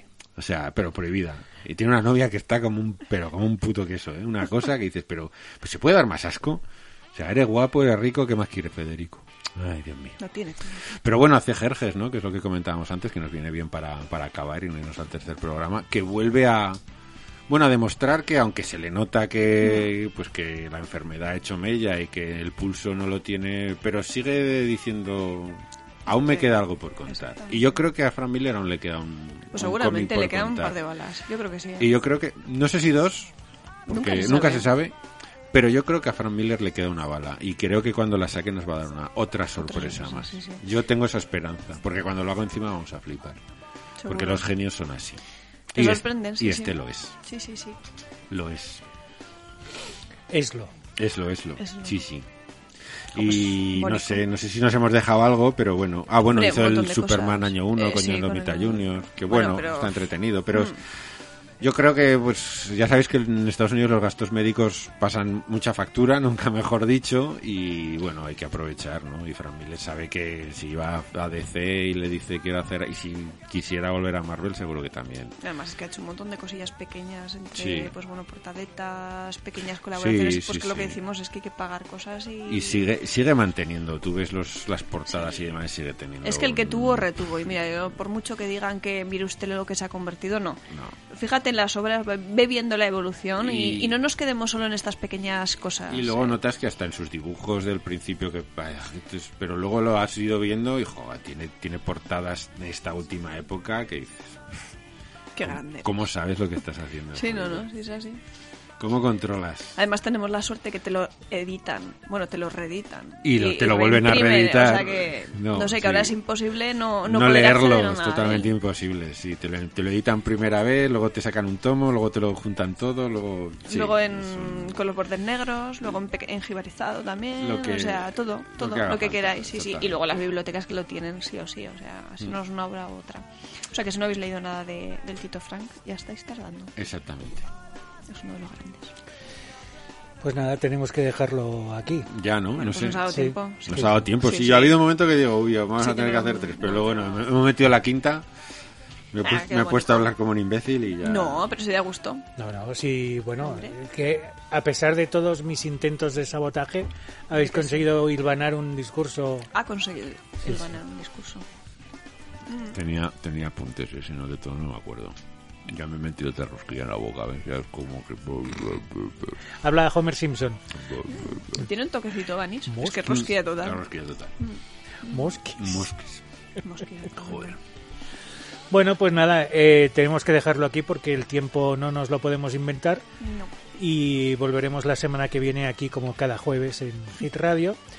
Pero si nos estás escuchando a través de iVox, eh, sabes que ahora tenemos el huevo de Pascua. Yo he estado pensando todo el rato, ¿me verán en YouTube? Porque ahora el, el reloj Sí, este no. me tapa y entre, Es verdad. entre que tengo yo, hola amigos, soy la cosa que saca la mano detrás del reloj. Del reloj. Sí, sí. Bueno, los de YouTube tampoco ya nos dejáis de escuchar. Tampoco escucharéis este huevo de Pascua. Que, bueno, estará lleno de mensajes y cositas. As, as always. Sí. Hay mensajes ¿Y en, pollos? en programas absurdos, quiero decir. En el 70 y el 78, creo. Si Bueno, no estoy serán programas bonitos, ¿no? Pues. Eh, Ucronías, 79 o Oh, sí, ese 78. fue un gran programa. Sí, sí. Creo que es el segundo más escuchado de todos los Es que que fue, fue glorioso. 78. Y también en el- el- el- el- Ah, no, en el 92. Y en el 70, David Domingo es el que comenta todos estos. Se está haciendo ahí una audición intensa de todos los programas. Eso está bien. Nos vamos, eh, o no, o nos quedamos, no sé, las dos cosas. Ay, quedan rosquillas, nos podemos quedar un poquito Vale, más. muy bien. Hasta ahora mismo.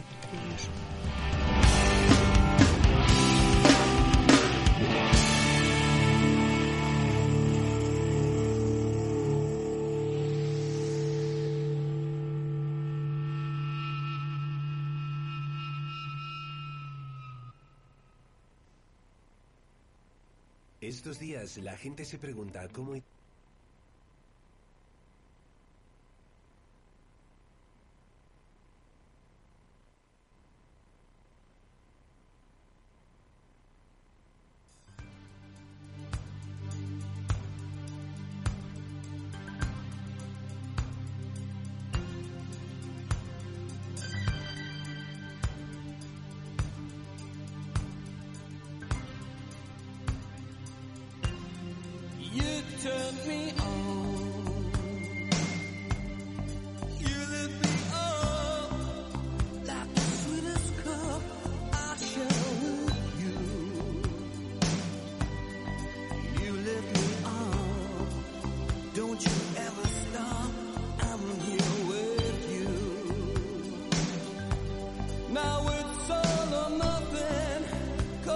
¿Dónde estaba esta gente? Los Simple Minds, madre mía. Con lo que fueron en su momento. Tenemos todos la boca llena de rosquillas. no, No, yo hay no. momento para hablar. Yo ya me la he tragado. Pues que estabas ahí al lado. Tú, tú, ya, tú, Jaume, puedes mirar los comentarios en fecha ordenada cronológicamente de verdad, true. Sí. Para es que en el ordenador se leer, pero puede. Yo, yo es que en el móvil... La aplicación no porque te dice no sé cuánta, yo qué sé, ayer. Pero en el ordenador sí que se Nuestro puede mirar. episodio de Il Fumeto, Se con- con furos. con el mejor huevo de Pascua de la historia, casi llega a los 400 ya. ¿eh? Es que fue glorioso aquello. Está muy bien el programa porque Fumeto o el cómic italiano, lo que nos está llegando ahora de cómic italiano está muy bien. Pero es que el Me huevo estoy de volviendo loco. Poco a poco. A ver, sí, no, no. Muy rápidamente. A ver, Il Fumeto... ¿Cuándo, ¿Cuándo fue el último...? Eso es lo que está Eso es lo que estamos... ¿Qué día es hoy? Hoy es 15. 18. Diría que Irra Real del de Fumeto no es el primero no leído. Yo no sé cómo No lo no Juan Carlos Polo creo que sí, pero Eh, grabaríamos el 4 de febrero, ¿Fue el jueves? No. jueves 4. Jueves mientras 4. decidís esto yo voy al baño, se lo digo a la gente del huevo de Pascua. Vale, Muy vale. bien, muy bien. Pues Oscar, entonces- Oscar se va a mear. Pues entonces el primer comentario... ¿O no? ¿O no? El primer comentario son tres de David Domingo del 128, los mejores cómics de 2020. Ostras. No jodas. Sí, sí. Aquí ya podemos decir tacos, ¿verdad? Sí, Sí, sí, yo creo que ya los hemos dicho antes. Sí, ya, o sea pero bueno. tampoco... Aunque no lo parezca, me corto, ¿eh? Un segundo, ¿eh?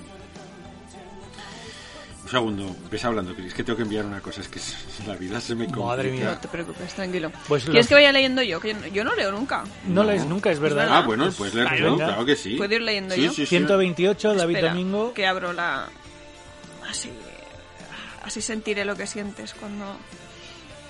El 128, vamos a ver. Así sentiré lo que sientes cuando mm, suenan pollos. Los pollos, ¿no? A ver, 128. Jolines, que no quiero publicidad yo ahora. Eh, aquí, los mejores cómics de la historia. No quiero publicidad, gracias. Vamos a ver, comentarios. David Domingo. El de Rodrigo sí que lo leímos, ¿verdad? Sí. Sí. Vale, pues David Domingo. Dice, buen programa compañeros. No conocía vuestro podcast y eso que oigo muchísimos de cómics. Tendré que echar un ojo al Cintia que comentáis porque me pica la curiosidad como decís que está tratado. Este programa sale de la serie de cómics de Ratman, que a mí me encantan.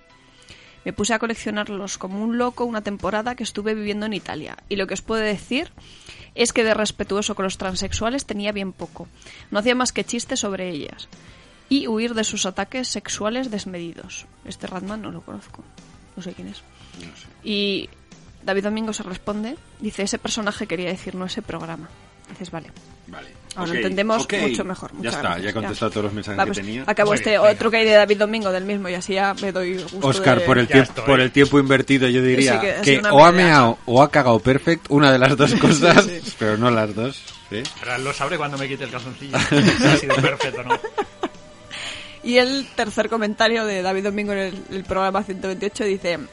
Eso de que da mala gana debe ser muy maño. Se lo oigo a mi madre cada dos por tres, que es de un pueblo de Teruel. Os saluda, por tanto, un medio maño. Seguid así con esos podcasts. Mm, tendremos que hacer una pequeña corrección. Porque lo de maño... orgullos. Precisamente son los únicos que no has nombrado. O sea, maños son los de Zaragoza, los de Teruel y los de Huesca, pues como que no somos Sí, muy a- maños. No sé esto cuánto Se niegan a reconocerlo. Se niegan. No. Este es, este es un mensaje para toda España. Sí, Amigos españoles, ¿eh? A los de Huesca no nos gusta que nos digan maños, ¿vale? No. No, no ¿Eh? somos. ¿A No. qué? No os gusta que os digan casi aragoneses, pero bueno. Bueno, Bueno, eso se puede tolerar. Porque Pero- le tienes que poner el alto delante. solo Claro, con es alto. que... es Somos que así. Aragón tiene un problema, que es que es Zaragoza. Claro, Es y que- los demás pues estamos ahí. A nos- no- los de Huesca somos fatos, si algo somos. Sí, lo somos bastante además. Pero no, sí que es cierto que la gente no- cuando a uno de Huesca lo llamas maño te va a mirar mal. Sí, te aviso sí, que sí, te va a mirar mal. O sea, no- a ti no te miramos mal porque no, no lo sabías. pues no te y conocemos queremos. y, no sabemos qué cara tienes, pero cuando te veamos y te conozcamos diremos perdona. Si no, maño". pregúntale a tu madre que, si es de Teruel, que, qué relación tiene con los de Zaragoza o qué opina de los de Y Zaragoza. sí te Bueno. tenemos que dar la razón en lo que dar mala gana sí que es muy, Sí, eso sí, muy de Aragón. es muy muy de- aragones. Dar mala gana es muy aragones. Bueno, más? hay otro hay otro comentario de En el programa Marc, 6 también, de Marc Travé Hombre, que te va a dar la razón. en el 121 y Marc Travé te va a dar la razón. hoy. sí, sí, y dos en el 132. Madre mía. ¿Quieres tú? ¿Quiero yo? Venga. Bueno, dos. Venga, va, nos Atacas tú alternamos. uno. Exacto. ¿Tú cuál Dime vas? cuál es el siguiente, ciento... 121. Y yo voy al 130 y... ¿Has dicho ya más? El 132. Vale, pues voy al 132. Comentario 106 ya en el programa mítico, pero ahora ya no tiene, ya no tiene, No tiene gracia. no tiene gracia. Dice Martra, me sumo a la solicitud de cinta musical del sello musical Jaume Caca Music para San Jordi y propongo título Hostias en la librería. Debería contener un tema punk por lo menos para dar sentido al título. Sigue Mark y dice, la Virgen Jauma, ¿conservas algún amigo de la infancia? ¿Sobrevivieron? Hoy, si nos da tiempo, voy a explicar Una un- historia. una historia de supervivencia de, de uno de mis amigos. Y Picaraza, que ya ha visto cumplido su objetivo, dice robots. Dice, veo que ya se han superado los 100 comentarios. ¿Tenemos que seguir escribiendo por aquí? ¿O se dignará Cristina a sacarnos de este sin vivir? Se nota, amigo Picaraza, que no has escuchado el no. programa de la primera parte de Frank Miller, pues lo hubieras escuchado o hubieses. ¿Qué, po- qué podemos contar con 200 mensajes? Exactamente. Eh, A mí, dejadme en paz ya, que bastante tengo ya, no tengo nada más que contar. Tú ya has cumplido, ¿no? Yo ya estoy, o sea, y no tengo nada más Vale, interesante vale. que contar. Vaya o sea, por Dios. ya lo Vale, seguimos. Next. A ver, 132, el de Fumeto, que- ¿dónde nos habíamos quedado? Marc Traves, el primero. Marc Traver. Sí. Dice, ¿le doy la razón a Javier con lo de los signos de interrogación? Le doy la razón a Javier con los signos de interrogación y de exclamación. Evidentemente. No obstante, la comparativa que has hecho, en catalán tenemos los pronoms febles. Así que esa es una nimiedad de problema en comparación. Ejemplo, dona, dona la poma al nen, dona-ley. Es verdad, Donali, Donali. dona-ley. Si entiendes eso, te la soplan los signos de puntuación. Pues hijo mío, pero claro, es lo que. No, no, els, prono- els pronoms febles son la pesadilla de, de cualquier alumno de catalán. Sí, porque Pronoms, había... O sea, pronombres débiles, en Sí, serio. Sí, sí, sí. Eh, sí, sobre todo a la hora de enlazarlos. Y si este va con apóstrofe, si este Va liga con con, guion, uno, con el otro. eh, sí, o no sí, lleva guion. Era maravilloso, y me acuerdo que sí, sí. Dona-la i. Donali. Dona- Dona-la-i. Dona-la Dona-la-i. i. Y- També. Dona- Dona-li o dona-la i. La madre que os parió. Pues sí. Somos Luego viene- complicados. Luego, y dar las horas. o- o- Tres quarts i sí, cinc de, que de al dues. revés. Sí, sí. Tres quarts i cinc de dues. Hòstia puta. Sois así. Es la una y... La, la Las una- dos menos diez Las dos menos diez, sí, sí. Pues porque son tres cuartos, 45, Y y sin 50, 50 de dos, o sea, dos. la una y 50. Exacto. Eso es como el cuarto y mitad de jamón york. Igual lo mismo, sí, sí. Yo creía que los franceses eran complicados con el 4 ben y demás. No. 4 No, vendus, no, no, no. 92. Ah, 4 vendus, nada. nada. Ojo, que, que eso lo hacen también los vascos, ¿eh? ¿Ah, sí? El euskera ya... Ya, pero como, a mí euskera nada. como me suena todo igual, que es Pues que no mismo, entiendo también nada, el- el también 20, hacen... 40. Joder. Y no se puede Pues inventar bueno. una palabra para decir 80 o 90. o- No, y a mí lo que me fascina mucho es que la palabra hermano no es lo mismo si lo dice una chica que si lo dice un chico. ¡Oh! También cambia la palabra. O sea, no sé por qué ese lenguaje tuvo la necesidad de distinguirlo con una palabra, una cosa u otra, pero en vasco es así.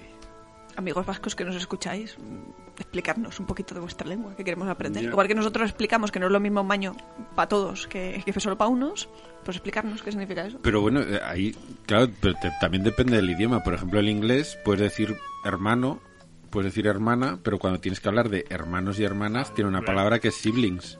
Cierto. que es como También, todos hermanos y hermanas juntas, porque no puedes decir, Sí. o puedes decir Sí, brothers no and el genérico- sister, pero no hay un genérico como en español que dices hermanos, y Ya. por mucho que ahora no, no que te haya que decir hermanes y...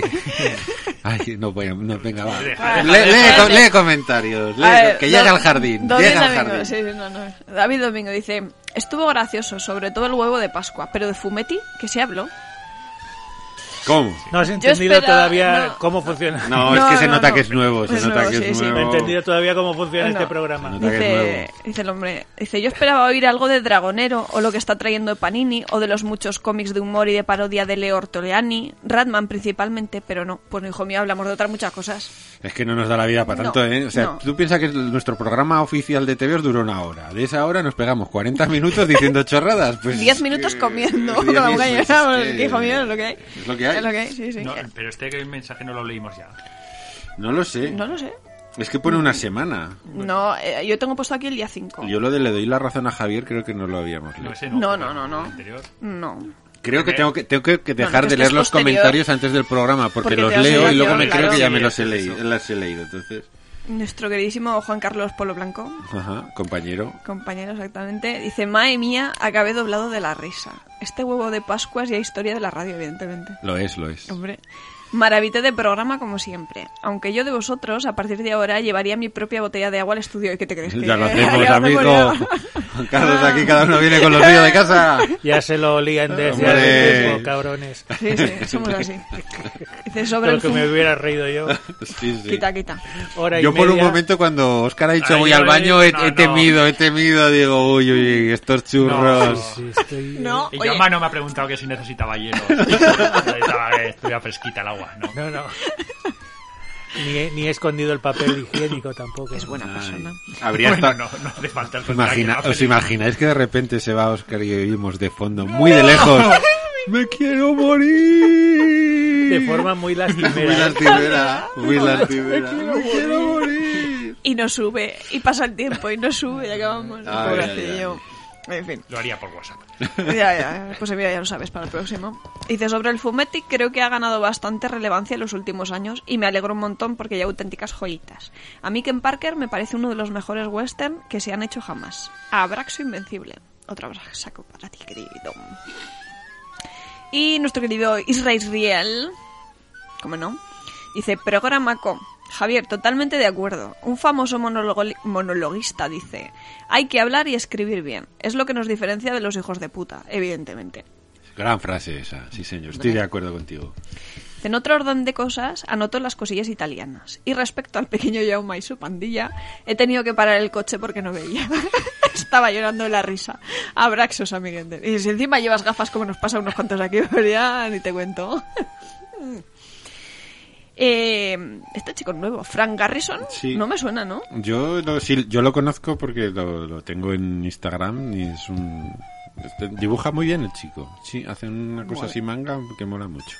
Pues no te tenemos por aquí, pero vamos, bienvenido al reducto. Si es el mismo Frank Harrison, también sería Puede mucha ser, casualidad ¿eh? que fuera Fran acabado en NH y no fuera él, pero bueno, eh, sabe. Igual es la como los, es así. Como lo Pedro Pérez, por ejemplo, ¿verdad, querido? Sí.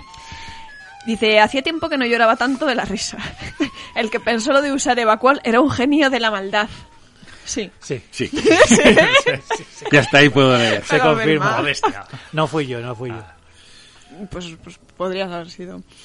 Y acabamos con el queridísimo miembro de la familia Punto, Ikikomori Punto. Dice, gran programa, me apunto un sinfín de recomendaciones. Y creo que daría para una segunda parte, ya que autores como Goprat, Milo Manara o mi favorito Tanino Liberatore no fueron nombrados. Pues sí, Pues sí. ¿Que ¿Para qué te vamos a decir que no? Sé que sí. sí que sí. Épico huevo de Pascua. Ah, envié un mensaje por cara al libro para lo de la camiseta, pero no he recibido contestación. Ya me diréis cómo contacto para daros mis datos y enviar la pasta Braxos Familia. Joder, pues es un tema que se nos ha vuelto... Sí, a sí, Está ahí. está ahí, está ahí. Está en stand-by, pero sí. Yo creo que como son camisetas de manga corta, antes del verano tengamos camisetas. Vamos a confiar en ello, ¿eh, amigos? Sí, El mensaje yo creo que se Oh, recibió, el ¿no? Cambio climático. No, yo no tengo acceso al Facebook. Ah, ¿no? Yauma. Yauma. Sí, hay un mensaje que supongo que será el suyo, porque... Léelo aquí alto que todo el mundo. No, no, porque es que no sale nada, o sea, no sale nombre. Ah, pues será... Y en Facebook es complicado que no te Sí, salga un nombre. Yo creo que tengo acceso, ya lo miraré al... Yo miré al- también, Yo creo que tenéis todos acceso, Sí. luego me lo miro. Yo no, Oscar, yo- no, es que- Oscar, Oscar, Oscar, Oscar, yo- exactamente. Yo no me, Bueno, lo pues, he- yo no me lo he intrusin, ganado intrusin. todavía. Ahora, ahora te daré acceso. Si no lo tienes, te Ahora lo te daré. daré. Ojo que te va a dar. ¿eh? No sé, no, no No soy tu librero. ¿no? Por favor, no lo olvides. Te daré el, el acceso y hielo Y- oh, qué bien, qué rico. para tus bebidas. Mm, Agárrate los machos. Vale, y ya, ya son los del último programa, ¿no? Eso Sí, sí, sí. Programa Fran 133, Fran No, Miller. Hay, hay más perdidos por ahí. ¿eh? Bueno, pero Bueno, ya, pero yo creo que ya, ¿no? Hombre. No, no A ver, venga, va. Son interesantes. La mala que me Sí, hombre, sí. Porque yo también tengo de YouTube un par. ¿Ah, sí? Ah, ole, qué Joder. Pues nada, antes de leer los últimos. Sí, sí. A ver, din, dinos, dinos, Lee. Dinos, ¿dónde? Dinos, Ili. A ver, en el 78. Hostia, ¿quién comenta en el 70? ¿Pero por qué comentáis en dime el otro. David Domingo, que es el Ah, nuevo David hombre picaraza. Ah, vale, vale, vale. David, a ver, te vamos a dar un consejo para no volvernos locos. Comenta siempre en el último programa. Todo, a cholón. Da Tú igual. ves dejando. Sí. Comentario al programa 78. Pa, comentario al programa 78. O en el programa que ha sido referencia de comentarios hasta este momento, que no me acuerdo qué número es, el de música. 121. Sí. Ya está. Sí, o sea, sí. o el último o el 121. No, pero yo creo que ya es el último, porque ya que hemos cumplido el objetivo de que Cristi No, hay nos mar- no, contara no, no, no. Peroné. Hay que marcarse otro objetivo para llegar a los 200. Yo ya he contado mis penas. Bueno, pero ahora hay que pensar en el objetivo. Que... Bueno, pues a ver, miraros a vosotros mismos en vuestro interior y pensar qué penas tenéis y las contáis. Ya está. Un momento humillante. ¿no? Claro, Momento humillante. Jo, yo he tenido muchos. Pues está. Pues venga, Javier cuenta su momento humillante, momento el comentario 200. No sé cuál, Da pero... igual, puedes elegir. Yo no te voy a decir cuenta este, no, te dejo libertad, fíjate. Mira, venga. Cosa que no hicisteis conmigo. Tengo, un momento muy humillante de Nochevieja de, de niño. Pero muy, pero muy, muy humillante, ¿eh? Pero muy, muy, muy, muy humillante. Bien, tenemos nuevo reto. 121. Venga, que Mm. ya casi están. Muy humillante, ¿eh? Además creo que fue o la Nochevieja del thriller de Michael Jackson o la Nochevieja de las tetas de Sabrina, una de las dos. Por ahí va. 83 o 88. Por ahí, por ahí, sí. Muy humillante, ¿eh? Me sentí como una puta mierda, pero entero yo. Y era un puto crío. O sea, imagínate lo mal que te, te, te lo tienen que hacer pasar Para no siendo te un crío nunca. decir jamás se me va a olvidar. Pero 83 tenías 8 años, ¿no? Sí, Pues eso. y 88 Hombre, pues ya- ya era un poquito más talludín. Pero vamos, tampoco mucho. Bueno, David Domingo en el programa 70 y Ucronías dice, yo ya tengo que llegar a la conclusión de que no tengo ni idea de nada, ya que a mí el Unholy Grail sí me entretuvo y el dibujo me gustó mucho. Pues David Domingo, siento decírtelo que eres nuevo, quizás no vuelvas nunca más, pero efectivamente no tienes ni puta idea. Pero este es el domingo el del fumeto también. Sí, sí, sí, sí. Nos ha ido dejando palitos. Pues, yo, yo por eso es se que- lo digo porque ya como, como hay un poquito de confianza, no ya dejo tres comentarios. Y esto es como en First Day cuando se nota que una cita ya no va, Ya no va, ya no a va, ya no va, ya y ya se empiezan ahí a No, no, no, no. no, no. A No, ver, pero es la dinámica del programa. O sea, no te pienses que esto es algo personal porque no es así. o sea, Ahora entiendes por qué ¿Cómo se- tenemos tan pocos oyentes. ¿Cómo se llamaba el que se quejó del capítulo de Samurai? No, no, no, no lo, recor- no lo recordamos, ya no lo recordamos. Es que lo- luego aquí, no, y ahora en serio, no, no lo digo para faltar, ¿eh? es que Holy Grail es muy malo, pero no pasa nada. Oye, a mí me gustan cosas que son una mierda y no, no pasa nada. No, pero eso es lo bueno de los cómics. Me oye. confundes con la siguiente frase, que tend- tendré que volver a escuchar el programa porque me- dudo de mí mismo, que dices, también tengo el de Pestilence. No me parece que sea mejor, sinceramente. No, no, evidentemente, porque es que Pestilence es otra putísima Pestilence, mierda. es una Pestilence. Es que Pestilence es apestoso, es uno de los peores cómics que... O sea, Igual. Hace Sí, honor a sí, su sí, hace título. mucho honor a pues, su nombre. eh, debía haber acabado de salir entonces, yo creo que fue entonces cuando Planeta sacó... Sí, los del número, ¿no? Aftershock, que Aftershock, Aftershock, pero- de todas las convenciones que ha sacado, merece nada. la pena una. O sea, qué malas son todas. Todas, ¿eh? Pues la, o sea, Luego le dan trabajo a gente, la, la Margaret Bennett esta. Mira, me ha alegrado mucho porque por fin he encontrado una guionista que puedas decir, joder, tía, qué mala eres. O sea, que de verdad, qué mala eres. Eso es la paridad. Animosity, vaya mierda de colección, pero mierda, ¿eh? O sea, no hay por dónde cogerla. Insects es deprimente. Pues chico, mira que por ahí he leído cosas que... Mala, pero mala de solemnidad. Otra cosa es que si quieres hacer una reflexión, me parece muy bien. Mala, pero mala para aburrir. Pero mala, ¿eh? Dices, pero tío, que pero ¿cómo puedes sacar con tapadura encima que te lo saca Planeta con tapadura? Bueno, como podéis ver, no soy muy fan de estos cómics, pero sigo insistiendo. A ver, Pa' gustos pa' colores, gustos sí, sí, colores. no, no. Y yo reconozco que a mí me gustan cosas que otra gente dirá, pero ¿cómo te puede gustar esta puta mierda? Somos así. Lo, lo hacemos siempre desde el cariño y el respeto. ¿eh? Sí, nos- Y con amor, Como a un librero. igual. Yauma lo hace con los libreros, nosotros con los... Más. Más. Eh, programa 92. Ay, este te lo podía haber buscado yo. ¿Hay No, no, ya más? voy yo. Tú, si quieres... El siguiente eh, te lo dejo para ti, Cristina. Cómic infantil, número Vale. 70. Vale, Bueno, pero a la joder, yo creo que está bien que lo tratemos ya, David, así, porque, joder, nos está comentando otros programas. Ya Claro, eres de la no, familia. Que sí, que ya sí, no, no te lo tomes a mal. No, no, al revés. Tómatelo como algo, como algo bueno. Esto es como el palito, el palito pasivo-agresivo de Picaraza, pues lo mismo. ¿Me has dicho el 73? 70. Que no nos enteremos que en otro podcast se meten contigo porque los matamos. Ay, qué bonito. Y el pollo ese que está sonando allí, ¿qué hace? Iron Maiden. Sí, claro. Dice, esta, esta, esta te va a gustar a ti, Jauma. Ay, Dice, perdonad, pero lo que decir de meteros con cómics de los años 30 y 40 es broma, ¿no? Si como dice uno de vosotros, hasta cosas de los 70 y 80 se hacen duras ya, en, ya hoy en día de leer, perdonad, pero en los 30 y 40 estaba el medio en pañales y los dibujos eran malos, malos de verdad. Llamadme hereje si queréis. hereje. Eje. Perdón. Es que lo has mal. Lo, lo pone a huevo. es que- Lo has pedido. Claro. Yo soy muy obediente. A mí Sí, me sí, dicen sí. y yo lo hago. Yo no lo quería decir, ya lo habéis dicho vosotros. Perfecto. Yo no, yo no. No, Oscar. No te ha dado tiempo de reconocerlo. Yo Es que Oscar, Oscar lo pasa mal. Cuando nos Claro. metemos con la gente, No, en el no, fondo no. Tiene, tiene su corazoncito y dice, "Joder". claro. Que yo también lo paso mal. ¿Qué número me has dicho? Y se me ha olvidado otra vez. Es que 70, habláis mucho. 70. 70. Pero no, Eh, no, no es que hablemos mucho, es esta canción de mierda que Sí. tú No, le no, incitas no. tan... No, no, sí, Sois sí, sí. vosotros. No, no, que no, no. Vale, ya está. Pues es que a mí me gusta todo lo rancio. Me gusta el cine rancio, me gusta la música rancia, me gusta el cómic rancio. Uy, que lleva Porque yo 316 soy más viejo que escuchas. todos vosotros juntos. Yo nací cuando todavía no habían inventado el tiempo. ¡Ostras! ¿Qué? Es largo el mensaje. Iron Maiden has No, dicho, pero ¿no? no sé. Pero Margaret Thatcher Pero- muerta. es- ¿Qué, qué? Que era esto Ma- Iron Maiden, has dicho. Sí. Es que no O sea, reconozco la canción. eso, eh. Margaret Thatcher Bueno, muerta. que leo el comentario este de infantil. Aces High. Dice, dice así David Domingo. Dice, no entendí muy bien la crítica feroz al que llamáis el tranchete. Esto es abrir... Uy, un lore muy largo. Es que... Muy largo, no. sí, sí, sí. Si en todos los medios hoy en día lo que triunfa es divagar y no decir nada, sí, como nosotros, evidentemente. Ya, ya lo decimos, ya lo digo yo, te quiero decir, sí, es verdad. Si este hombre hablase con propiedad, pues se llamaría simplemente Alfredo Matarranz y estaría en tomos y grapas, que no sé si tendrá tanto como cientos de miles de seguidores, pero muchos miles desde luego sé que sí. Y por mucho que no se le admitiese el ACDC, sabe mucho de lo que habla y creo yo que es un buen comunicador y simpático. Aunque ahora se le está subiendo un poco el ego quizás. Ya está aquí el comentario. Yo... Hay una, hay una técnica en la crítica que es cuando no tienes nada bueno que decir, simplemente no lo digas. Entonces hay cómics que no puedo reseñar esto porque todo lo que voy a decir es, es, es- es escarnio puro, pues, pues lo mismo. Yo no- Lo yo- vamos a dejar allí. Yo sabes que no me meto en jardines Gracias, y puedo. Gracias Sí. por su mensaje. Gracias ¿no? por su mensaje. mensaje, sí, claro. ya está. Eh, hay, aquí hay cuatro seres humanos, dos son de la Asociación de Críticos y Divulgadores de Cómic de España. Y el Entonces, perrete porque no ha y el intentado, perro porque no lo ha intentado. Que probablemente le, le admitiramos antes que a matar Rancy, es bastante probable. Ya está, bien, se puede. Y hasta aquí podemos leer. Creo que hemos perdido un oyente. O no, yo, Es yo que qué creo sé. que estaba... A lo mejor no, pero creo que es- están haciendo un hater.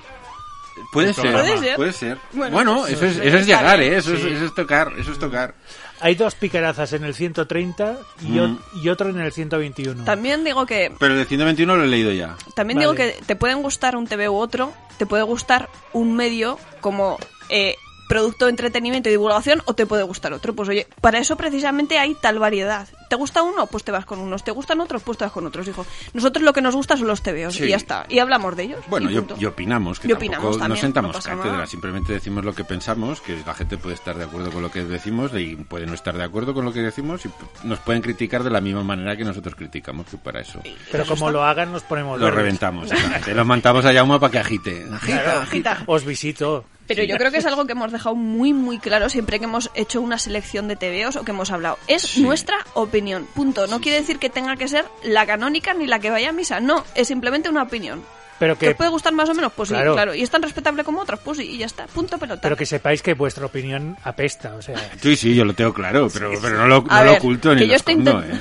¿Cómo sois, eh, de verdad? Pero esto es como el olor del propio pedo. Que gusta. Claro, claro, gusta tu propio pedo, pero el de los demás. O sea, ¿quién no, se, quién no se rasca el culo y luego se huele el dedo? Pues nadie, pues Nadie, esto es lo mismo, lo claro. mismo. Es que lo que no puedes pretender es que yo le meta el culo en el dedo a otro, lo huela y me guste. Ahora- pues no, eso no, a veces, Ahora- eso- a No. veces, a veces no funciona así.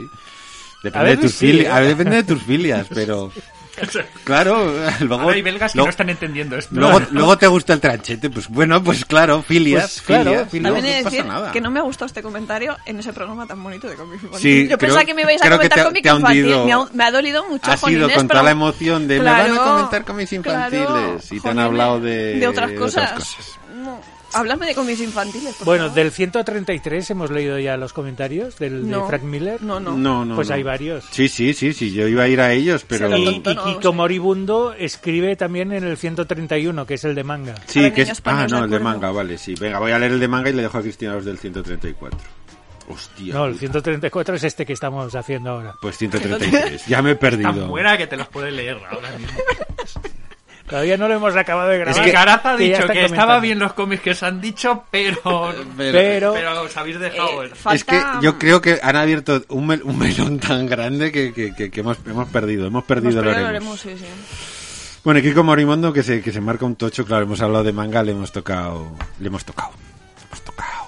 Bueno, nuestro amigo Moribundo dice, manga, se me hace la boca sopa, lo noto. No paro de apuntar recomendaciones. Me han entrado unas ganas enormes de leer, de leer La cantina de medianoche. Tiene que caer algún día en mis manos. Menstru, mi amiga, fiel, también me resulta súper interesante. Más después de oír al ser de luz. Ahora que os pienso devolver la moneda con alguna de- que otra recomendación. Atentos, pues. Estoy de acuerdo que a la hora de elegir una lectura lo mejor es decantarse por tomos únicos o de pocos volúmenes. Suelo seguir este criterio, aunque también lo alterno con series más largas, como de de de de de de de de de de de de Demons de de de de de Destruction, nuestro querido el príncipe de los tristes. O el rey, era el, El rey, rey, ¿no? el rey. Le he bajado de categoría, perdóname, Ina. No, es por la juventud. Perdóname. Dice, cierto que Asano tiene un toque emo capaz de joderte el día. Joder, un toque, dice. O sea, es... Es- él es emo. El, el día, dice. O sea... La vida. caga negrura ese hombre. Es como si tomara mucho hierro siempre. Bueno, dice... Aunque en Dead Dead no todo es drama. De hecho, yo me he reído mucho con sus protagonistas. Un loco y peculiar grupo de estudiantes adolescentes a las que es inevitable coger cariño. Por no hablar de los extraterrestres. Bueno, que van, van a ser sobre 11 volúmenes, ya está a punto de terminar en Japón, con lo cual os la recomiendo seguro de que os gustará. Otro manga que merece mucho la pena es Box, hay algo dentro de la caja, tres volúmenes muy bien editados por Satori. Si os parece mucho, no os preocupéis porque el último de una serie abierta que va por el... Porque el último es una serie abierta que va por el quinto volumen. Ah, vale, muchos mangas. A mí Box, no me lo he leído. ¿no te lo has leído? Eh, ha salido en esenciales. eh, es- bueno, pues me parece que hay mangas mucho mejores que él, mucho mejores. Y de lo que saca Satori, mucho mejores. Sí, sí, Maestro seguro que está mejor. Eso no lo No, dudo. no lo sé, no. Y el último que leído. recomienda, que este sí que no me lo he leído, es Rastros de Sangre de Suzo Oshimi, uno de los manga que más estoy disfrutando últimamente. Un thriller psicológico que cuenta la relación entre una madre más que protectora y un hijo que se adentra en la adolescencia. Lo que consigue el autor a través de viñetas llenas de planos cortos donde vemos las miradas y expresiones de los protagonistas, nunca lo había visto en un cómic. Vamos, más que recomendable, es un imprescindible. Bueno, os dejo de dar la turra, que esto podría ir para Everlasting. No sin antes de recomendar a Javier Boco de Idekomori. Claro, pues bien. Me pare- Esa me parece bien. ¿eh? Si te ha gustado La Bestia y sabiendo que- lo que disfrutas con el tema de los asedios, este manga te va a flipar como ninguno hasta ahora. Bueno, puede que no tanto como Berserk. Eso te iba a decir, como ninguno hasta ahora. Ay, Kiko. Ay. Pe- jaja, dice jaja, pero casi. Un abrazo en el peroné a los cinco. Jauma, despierta, que ya ha terminado. Hostia, gracias. Lo dice él, ¿eh? No lo he dicho yo, ¿eh? O sea, viene en el mensaje. Ay, Ay, qué bien estaba durmiendo. ya, ya te lo hemos notado. Con esta música relajante. Sí. No Ay, sí, yo es que soy flautas y ya sí, no, me, me duermo. Me duermo. Bueno, programa 133, ¿no? Ajá. ¿No? ¿Aún quedan? No, no, 133, vale. sí, sí, ya, ya todo es para ti. 133, Fran Miller primera parte de Fran Miller, exactamente. Dice nuestra querida Celeste, queridísima. Dice, vamos por partes. Primero, la selección oficial. American Flag. October... Lo tengo que decir todo en inglés, porque está todo en inglés, pero bueno. 1983, March 1988, Batman The Dark Knight Returns, February, June 19... 1990. Qué Sí. Perdón. Sí. Watchmen. September 19. Joder, que lo pone en inglés. Que sí, que sí. Pero porque hice un copia-pega de Wikipedia, joder. 19 pero creo que lo podrías traducir, ¿no? Da igual. Si es lo que... de los meses. Déjame. que practico inglés. Vale, vale. No dice, solo digo sueco. Recuerda. Lo del bueno, sueco todavía Para no... mí está clara la progresión. Ya saben de qué va el siguiente monográfico. No digo más. Yo también lo he entendido. Joder. El primero que no ¿El de la lista quién es? American Flag. ¿De quién? De jugar. ¿El segundo? Pues ya lo hemos dicho. Sí, sí, pero ¿cuál es? Van Miller. ¿Y el tercero? Ah, bueno, vale. ¿Ya? Ya, ahora sí. Vale. Se acento en el inglés. No. claro. Yo estaba con, meses- con September, O, o vamos a no- setas o vamos a roller. Yo estaba centradica en los meses, del, incluso los años, estaba pensando Claro, en los años. claro. Digo, pues del 83 ya hicimos, el 86 hemos hablado No, mucho. no, no, no. El 87, no sé qué Va a ser. Howard Chaikin, Frank Miller. Pero eso ne- para Alan Necesitamos Moore invitado, necesitamos, necesitamos a invitado, invitado. exactamente. Y hasta que no pueda desplazarse aquí, no que podemos. no nos hablar. levanten el confinamiento. No, no Nine- podemos hablar de nine, Alan Moore. Nine, nine, nine. No. Y Celeste en otro comentario, el segundo, dice, segundo, la sección para sectarios.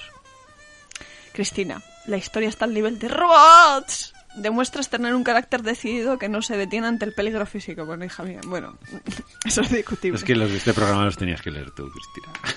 Ya, ya. Tienes toda mi simpatía, Jo. Muchas gracias por tu comprensión. Boberías las hemos hecho todos y la tuya ha tenido una utilidad inesperada, sí. Tener entretenidos a los fans, pues sí. Cambiando de asunto, les recomiendo que vigilen atentamente a Jauma porque cada vez está más desatado. Un fuerte abrazo. pues desatado soy- dormido. Si soy un angelito. Míralo, está, Está precioso. está siendo arrullado por las, por las flutes y los Estoy- pollos. Estoy calmado y la música mansa a las fieras. Las feres. Venga. Y el demonio no dejó de ser un ángel. Exacto. Sí. Caído, pero Sí, yo también miraba la hora porque digo, Sí, bueno, yo no lo sé. Depende de lo larga que sea la historia. mm. Dice, Mm. Topillo del Monte, nuestros queridos habitantes de, de Tierras Altas. Dice, muchísimas gracias ante todo a Cristina por ser tan valiente y por implosionar el hype en un muy buen sentido. Jo. No te sientas mal por tu actitud, porque es en cierta manera lógica. Pues hombre, sí que me siento muy mal. Tampoco te sientas muy mal, ya que entre las 138 escuchas que actualmente lleva el programa, al menos 100 personas tienen historias peores. Pues no lo sé. Esta historia ha sido maravillosa. Me esperaba una cáscara de plátano, una piedra en el camino, un cánido atado revolviéndose entre los tobillos, pero no, ha sido perfecta. Nah, podía haber adornado un poquito más. Lo tiene todo, medio rural, automoción, ligera pendiente y freno de mano ineficiente, los pilares para un buen cortometraje. Releyendo mi comentario puede sonar con cierta ironía, pero no es así. Gracias por amenizarme o tratar de más. Esto también ha sonado con cierta ironía. no, pero ya sé que nos queremos mucho. Es con amor. Es con amor, lo sé, lo sé. Y nuestro querido Alan Moore, Yes. de tierras aragonesas. Este dice- maño sí. Este, sí que es maño. maño, Este, este sí que le puedo Este decir sí. maño, sí. Sí, dice Cristina, qué fatalidad. Has contado tan detallada y tan bien la épica de la historia que me ha dolido el peroné al escucharte. ¿Ha merecido la pena la espera? Eh, creo que no, ¿eh? Os esperabais una historia un poco más épica, más rollo dragones, No, no, yo, yo, y- cre- yo, yo la vi a la altura, ¿eh? O sea, ese momento me tiró en marcha del coche, a mí me, me llegó a lo...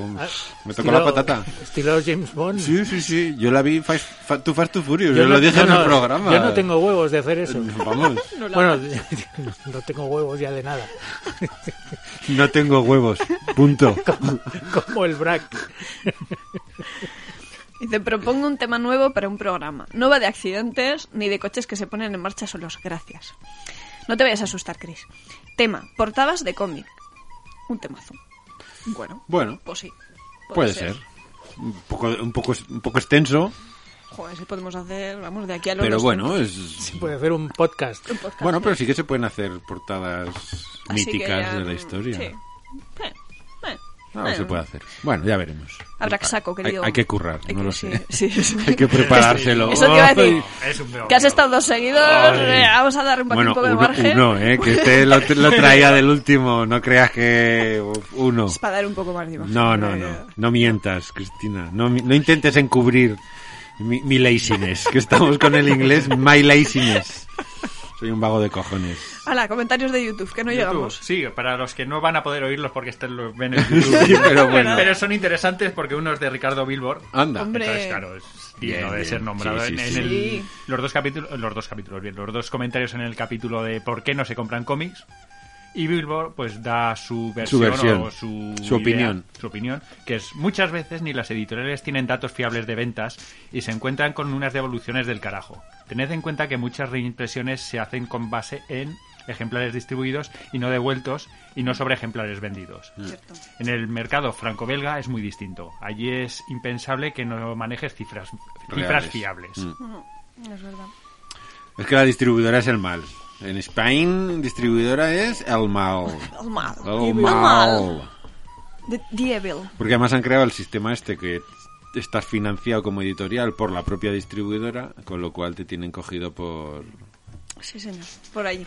Me gusta tu forma arbitraria de veces decir huevos, otras veces no decir huevos. Sí, no lo sé por qué, podría decir cojones directamente, pero no sé por qué. deje no y- Es que en, realidad creo que ya tengo, tengo una degeneración cerebral tan grande que no sé si estoy en el programa de la radio, en el huevo de Pascua. Entonces tú no por si acaso soy prudente, ¿no? Exactamente, entonces mi- Cuando no- siempre mi primera es la prudencia, por eso digo que este TV es una puta mierda, no me meto con los oyentes, me meto en jardines, muy prudente siempre, muy prudente.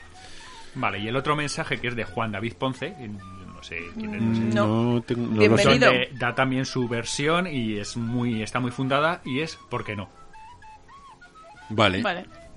bueno, Y ahí, yo creo que si No. para que es ver ese programa sí puede responderlo así. no le, no le puedo rebatir tampoco. ¿Por qué no? es, ¿Por qué no se venden cómics? Pues porque no. Sí. Pues, pues Porque sí. sí. ¿Por qué no ¿Por se qué va no? al cine? Pues porque no. Claro. Sí. Pero hay gente, hay gente que es así. Ahora, en- tú sabes que en Instagram se pueden hacer... Es que se oye como dos. Se oye como un piano de Soy un fondo, piano de sí. Y fondo. de repente hemos viajado al siglo XVI. ¿o?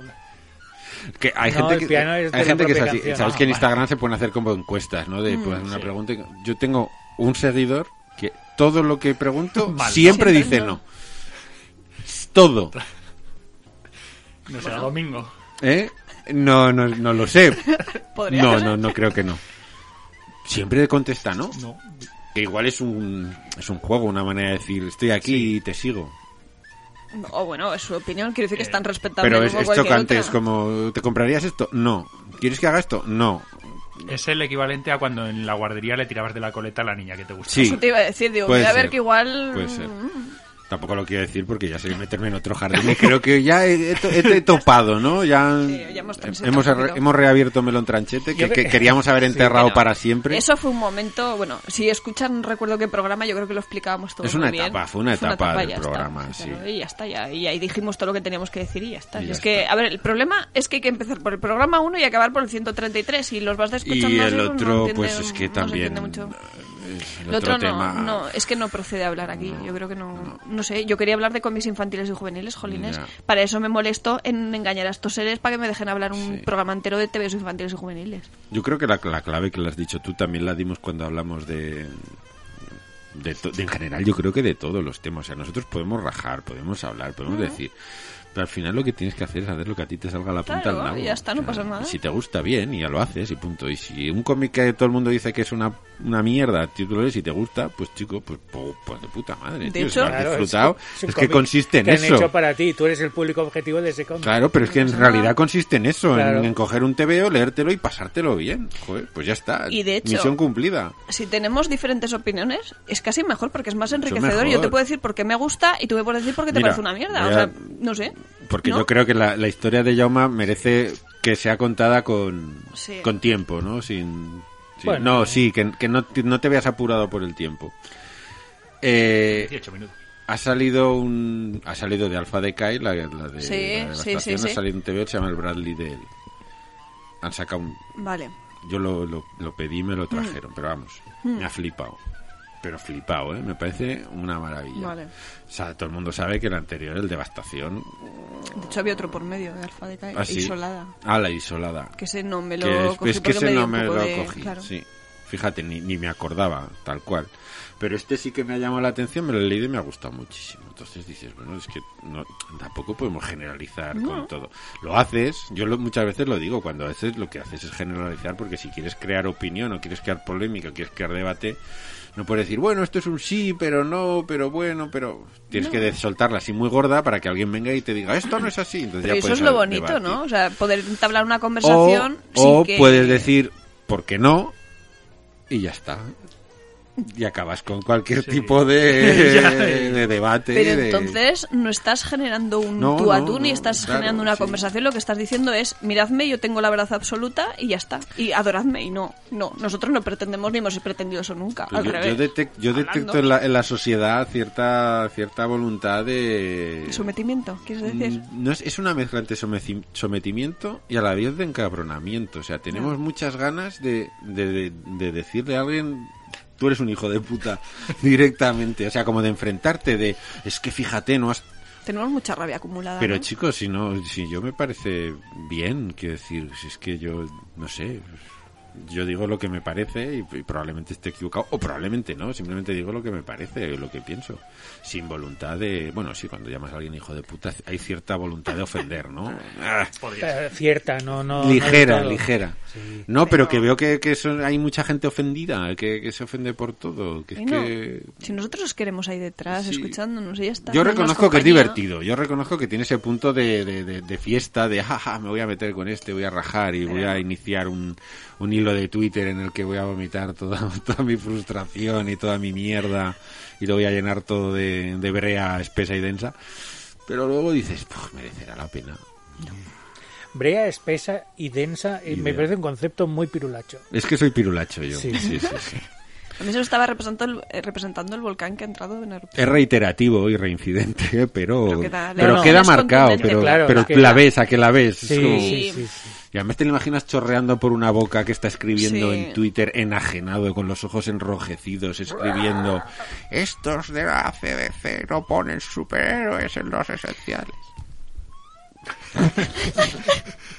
Me voy a Al callar. final ha surgido, al final ha salido. Es que tenía La razón había que decirlo. Yo Pues sé, sí. creo que el próximo programa de radio que hagas se titulará El Berenjenal. Sí, sí, sí. Me he abierto un canal de Twitch El solo para eso, perdona. He visto, es que encima he visto, he visto algún, algún twitchero de estos y cuanto más borde, más hijo de puta y más te cagas en la madre de la gente, más oyentes tienes. Yo Claro. lo entiendo. Es increíble.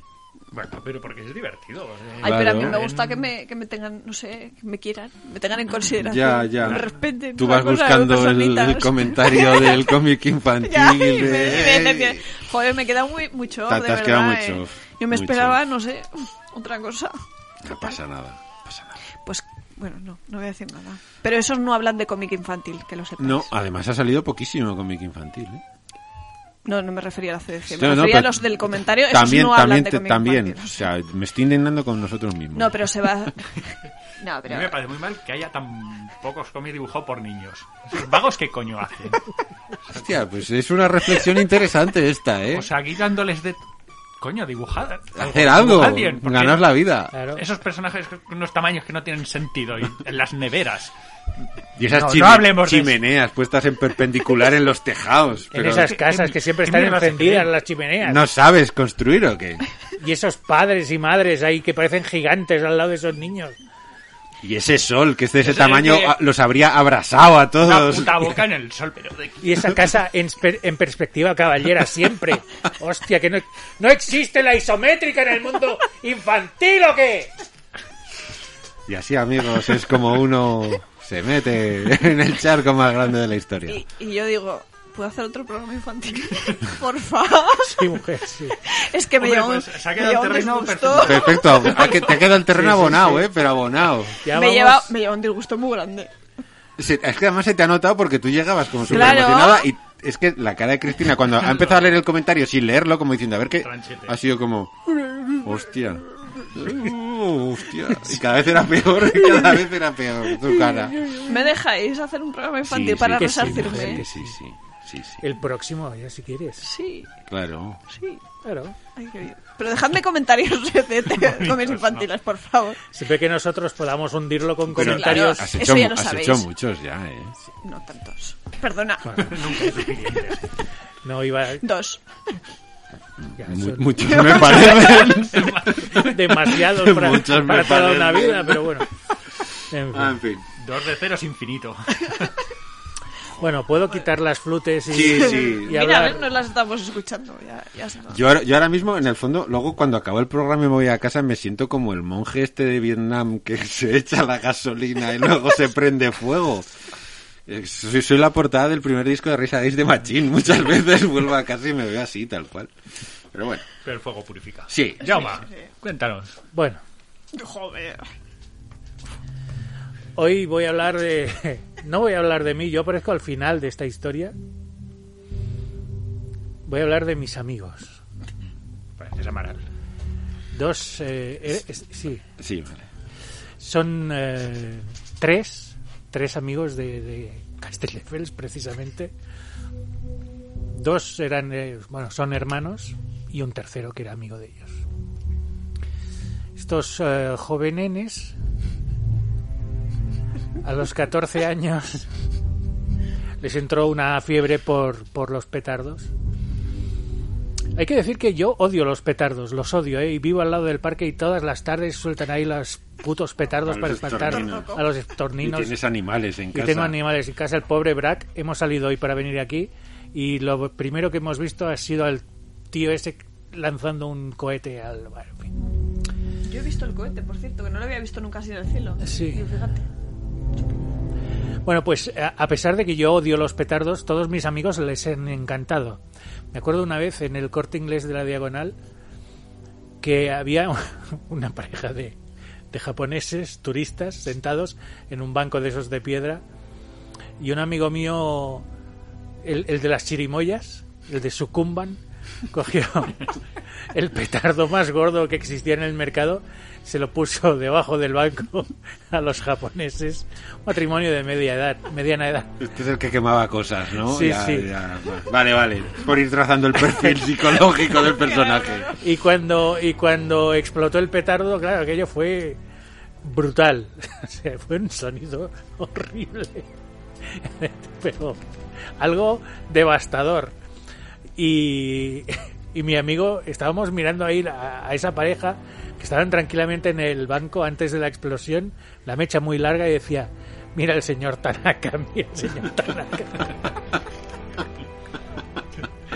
Y el señor Tanaka y esposa, cuando explotó el petardo, creo que, que ni la evacuó.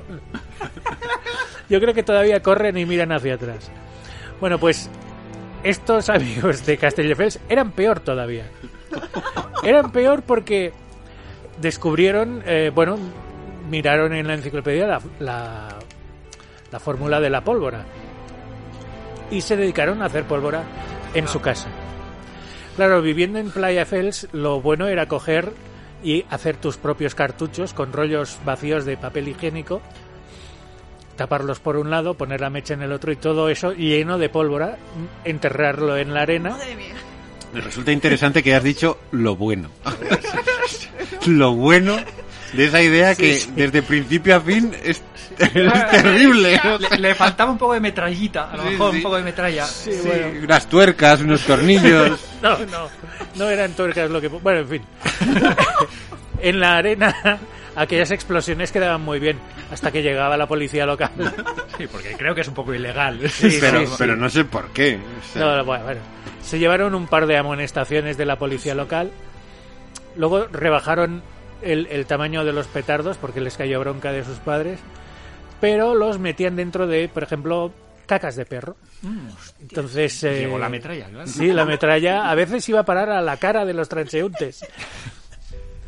Pero esta no es la historia que quería explicaros. Se les ocurrió un día hacer el gran petardo de la historia de la humanidad. Y hacerlo petar en la playa de Castelldefels. A ver cuánta arena podía levantar y qué boquete dejaba. Lo que ellos no sabían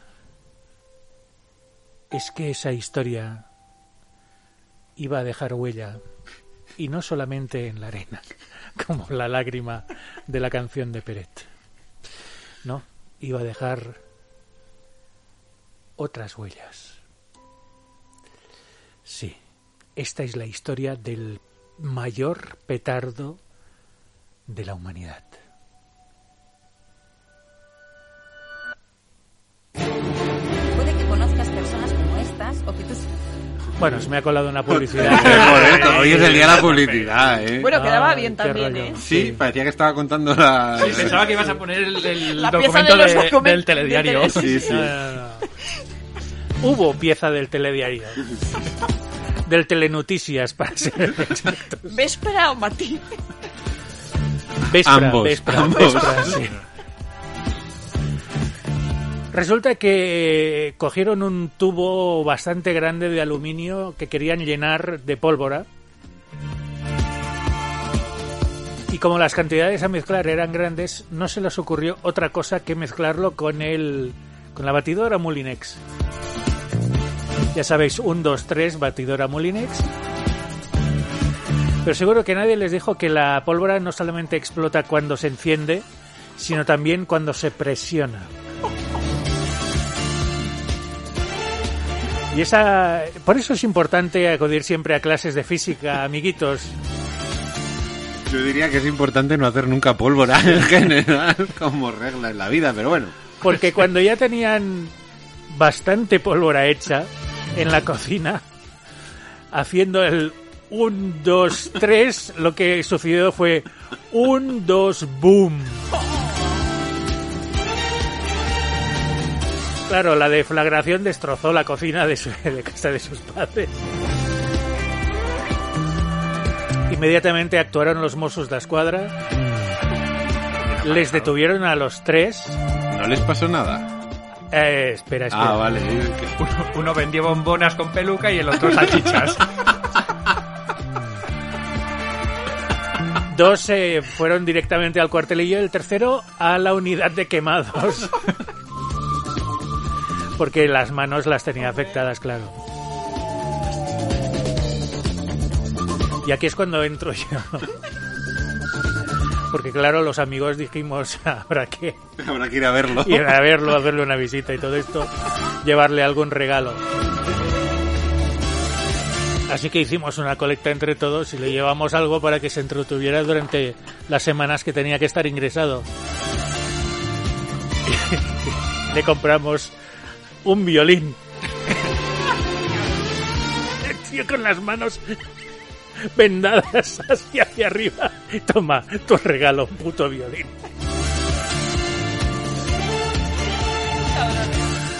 Bueno, al final consiguieron convencer al juez de que no eran terroristas Hombre, no sé yo, ¿eh? Solo eran gilipollas. y ahora, y ahora son hombres de bien. Son hombres, bueno, sí, sí, son hombres de bien, sí. Bueno, y esta es la...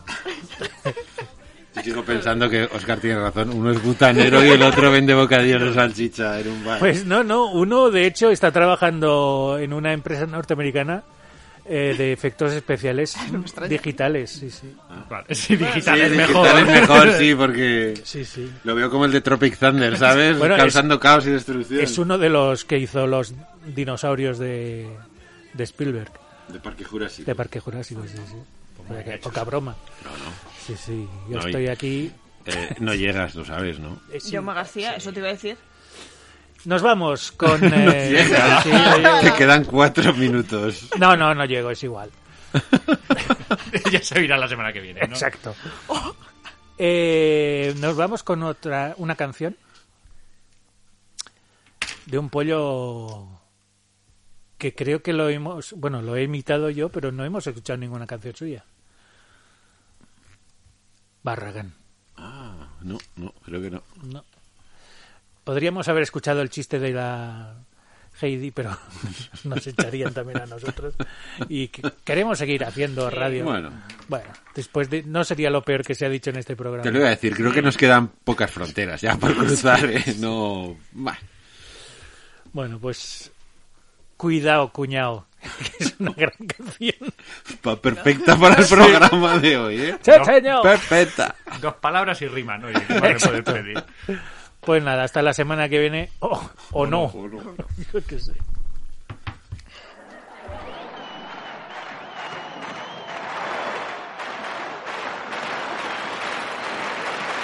Señoras, señores, queridos amigos, con ustedes Barragán en concierto. ¡Vamos, vamos! Bueno, ¿qué tengo que hacer? ¿Qué queréis que os cante? Ah, bueno.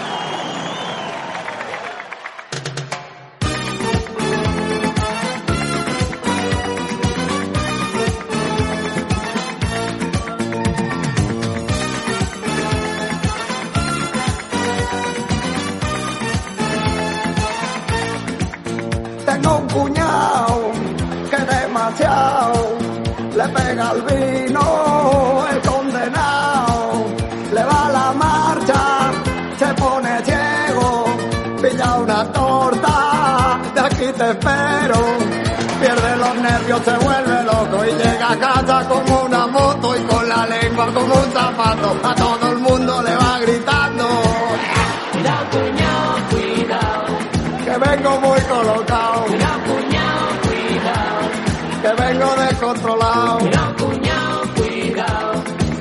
vengo muy mosqueado, Cuidado, cuñado, cuidado. que la derby me han robado. Chao, chao. Chao, chao. No suelta la paparina mi cuñado, Chao, chao. Chao, chao. no suelta la paparina mi cuñado.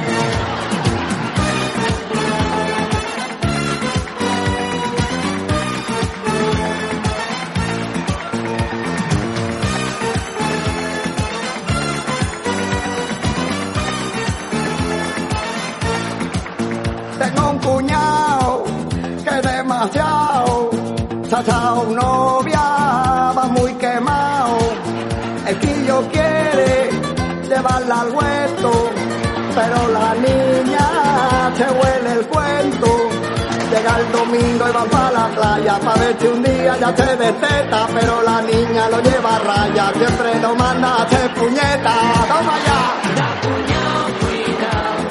Que vengo muy colocado, Cuidado, que vengo descontrolado. Que vengo muy mosqueado, cuñado, que la derby me han robado. Chao, chao. Chao, chao. No suelta la paparina mi cuñao. Chao, chao. Chao, chao. No suelta la paparina mi cuñao. Mira que tiene huevo, cuñado. Que vengo muy colocado que vengo descontrolado. Los cuñados, cuidado. Que vengo muy moqueado. Los cuñados, cuidado. Que la derby me han robado. Chao, chao. Chao, chao. No cuenta la paparina, mi cuñado. Chao, chao. Chao, chao. No cuenta la paparina, mi cuñado.